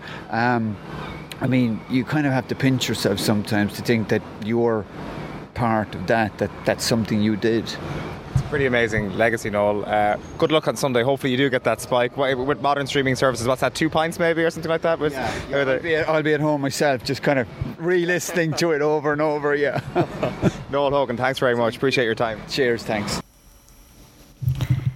Yes, the legendary Noel Hogan from the Cranberries. A brilliant interview to get. How did you manage that one, Owen? Uh, I just messaged him on Instagram, and he, he was around. Fairly Um, straightforward. fairly straightforward. Yeah, he, uh, he he just met up for uh, before we went on OTB AM yesterday morning. Actually, bright and early on O'Connell Street in Limerick. So yeah, it's, it is interesting. Uh, like I'm always fascinated by, by those people who are kind of like affected by sport, even though they've got very little interest in sport, and how the Cranberries have.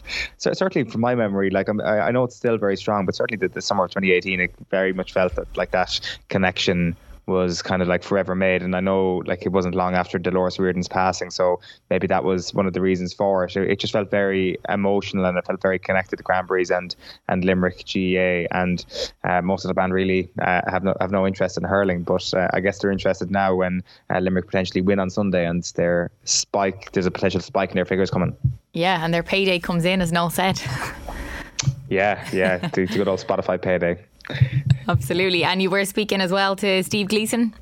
Sorry, yeah. So Steve Gleeson is the co-owner of a sports shop in Limerick called Gleeson uh, Sports Scene, and uh, it's just uh, one of those independent-run sports shops that I think every town has. It's been run from generation to generation. It's been there for for uh, decades in Limerick city centre. So we got chatting about the game this weekend and also about uh, the hurling boom that the city has experienced over the last five years. Well, my father founded it in about 1975. I was um, a young fella still going to school at the time. Um, his background was he had a newsagent shop here in Limerick, but he also refereed the 1957 All Ireland final between Kilkenny and Waterford. So we've uh, we weren't around then, but he's uh, spoke us many times about it and how big a, a game it was and what a big uh, part of his life it was. And the uh, funny thing about that game was there was actually a film made during it, a film called Rooney. So there was actually 16 men walked out instead of 15 with the Waterford team, I think. I stand to be corrected on that. So there was a pub trivia for you. Right. So your father is in the movie Rooney. He's in the movie Rooney, yeah. Oh, very good. Uh, what's interesting is that over the, the last few decades in, in the city, we've seen so many great teams come up through the ranks, not just in hurling but in other great sports. Obviously, you've got uh, great soccer teams and you've got the great uh, rugby team in, in, Munster Rugby. How have you seen the, the, sporting landscape change to reflect that in this shop down through the years? Well, I suppose the good thing with Limerick, and um, every person in Limerick will tell you this, that um, people transcend sports. So the guys that support hurling, a lot of them support soccer, support rugby, and vice versa. There, you'll see rugby and soccer people in Croke Park as, as well as hurling people. But uh, yeah, the, the, the hurling since the success of the the senior team in 2018, hurley sales have gone through the roof, Sliotar sales have gone through the roof, which shows that on the ground how popular it has made it. And yes, it, it has hit the other sports definitely. You know, hurling in Limerick is definitely on the cusp of a wave here, and there's again thousands of young people playing it, which is great. In terms of sports equipment, is a Hurley your number one sale here, or or is it still does it still have a bit of work to do to knock off some other sports? No, the, the hurling will be our number one. So after 2018, you just noticed an uptick in, in sales for, for the sport. Yes, look, listen, hurling would always be big in Limerick, yeah. but it just went massive. Um, I, I, guess any kids that were coming up that were on a 50-50 between rugby and hurling went with hurling, and likewise 50-50 with soccer and hurling went hurling. So it was a you know, it really success really helped uh, the popularity. As I said, it was always popular, but it really projected it. What do you think it was about that team, other than being really successful, that inspired a whole bunch of new people to take up the sport? Well, the thing about hurling and uh, I suppose, but the, the curtain crop of players is they're all they're the guys next door you know, if you meet them on the street, you can you meet them in the coffee shop. You know, they're, they'll talk to everyone. You know, they're they're all very nice guys. They're down there guys. They're, you know, they're playing at a professional level, even though they're not professionals but you know they're all amateurs, so they're day to day. You meet them walking around town. You know that's the great thing about them. Have uh, shirt sales been under pressure this week? Uh, well, they've been under pressure as far as they're we're, we're flying through them, we're selling a load of them, but uh, we're not under pressure because we're well stocked for it. uh, the one thing I'm keen to, to ask you about is at, at the moment in uh, Gaelic games, it's kind of moving towards soccer where there's a, a, new jersey every year, every every second year. How do you find that yourself, having to, to go through the, the new equipment every year? And I suppose the, these jerseys here may not be the Limerick jersey next year. Um, just even going away from the Limerick, from the jersey, the uh, from the, the leisure end of it, the, the leisure tends to change every six months or that, but it's, it's such nice gear now. It's gone fashionable to be wearing it, so people don't mind changing and they want the latest that's out. So you know, it's, it's a good thing, as I said, it's fashionable. So people are wearing them into the pubs, they're wearing them to work, even you're wearing them around the streets which is great. What's your favourite era of uh, Limerick jersey or Limerick fashion? If I had to put you on the spot put me on the spot. I suppose the current, it's, it's every year it's evolving. It's getting nicer and nicer. And um, O'Neill's, who, who, who are the supplier, they're they've improved their designs down through the years. So I think every every year we're nicely surprised with the way it's coming out. This year's stuff is, is beautiful. I think it's really really nice. Good stuff. Will they win on Sunday? Of course. Yes, he's very confident. Steve Gleeson, co owner of Gleeson Sports Scene in Limerick, where the Hurley sales are booming. Owen, was there a buzz in the shop when you were there? Ah, there was, yeah. The, the front of the shop is all GAA. It seems to really kind of stock well on, on all different sports, but uh, it just struck me what a, what a stupid question to ask somebody who's trying to sell current Limerick jerseys what his favourite Limerick jersey is, if he's going to say anything other than the current Limerick jersey, which, to be fair, is quite nice. I yeah. Some jerseys uh, have been overcomplicated over uh, the past couple of seasons, but uh, Limerick's still simple, still nice, and yeah, I'd say they were flying through him. I'd say uh, he maybe took a, a gamble on a, on a big order to get him in early in the year because I'd say the sales boom late in the season, and he just wouldn't get an order in on time for an All Ireland final given the compressed season if he were to react to a semi final win. So I'd say he took a bit of a gamble. I'd say a lot of sports shops took a bit of a gamble on their jerseys this year, but it seems to have paid off quite a bit for them. And it's nice to see these smaller shops. I think, as you said at the start, that a lot of counties or a lot of towns have these little sports shops that are iconic in these places. Yeah, they still seem to be going. Like I, I think that, like I mean, that kind of uh, is a question around a lot of different businesses at the moment. Whether it's the, the, the coffee you drink or the sports shops you attend, you know, trying to support local businesses. But the, the local sports shop is definitely uh, going strong. Certainly, from from my perspective, I, I, know that there are a number of different chains, obviously, who who are, who are trying to invade the market as well and have done so successfully. But the local sports shop on All Ireland Final Week, I'd say they're still doing great business if their county is there. Yeah, I was driving through Limerick yesterday. I was on the way down to Kerry for the for the press day. Those interviews are going to be coming up in the in the next few days. But uh, there was um, little tables and stalls out alongside on on the road, so on the way to, to Kerry. So obviously in Limerick, all these um, young kids out selling their. There was some jerseys, there was bunting, there was headbands, all of that type of thing. But I thought it was pretty cool, uh, just on the side of the road, just these stalls set up. And how did how did Limerick compare to Kerry yesterday? Has Kerry? I haven't been down there in a couple of days. has, has it got into All Ireland mood yet? Uh, it absolutely has. Yes, yeah. The the flags are, are flying high. You're you're missing it after a few days, Owen. The the seat that you're in, you're in Adrian Barry's seat right now. And before the semi final last year, he literally drove past my house and took a video, and uh, drove to my local village and uh, said there's no flags up whatsoever, uh, No. which is a, hell, a hell of a length to go to. To, to I guess just be a, a full blown uh, weirdo. So uh, that, I'm glad to hear that it's not actually that case this year. No, I definitely could feel that, that they're absolutely gunning for this All Ireland. Like they they have to win this. This feels like, you know, now or never type of thing. You know, and I asked the question a few times to Jack, and I was speaking to Tadhg Morley, um, Shane Ryan as well. Do you feel that pressure? Is there anticipation that you know you have to win? You have to win. Kerry does not settle for anything else but All Ireland wins. If they don't win, it'll be you telling them that they have to win, which will be the reason why they don't win. So we uh, finally we have our scapegoat if they bottle it next Sunday. Are you already on edge? You can feel the nerves. No, definitely not nervous whatsoever. It's only just uh, an entirely existential crisis that arrives if they don't manage to win this All We will see. We're going to chat a hell of a lot more about that next week. Well, brilliant stuff, Owen. Thanks for all of that. Chat to you soon. And you can check out all Owen's stuff on our YouTube channel. OTBAM is brought to you live each morning by Gillette Labs for an effortless finish to your day. OTBAM is back Monday morning with live reaction to the All Ireland hurling final, Ireland's deciding test with New Zealand, the Open, and much more.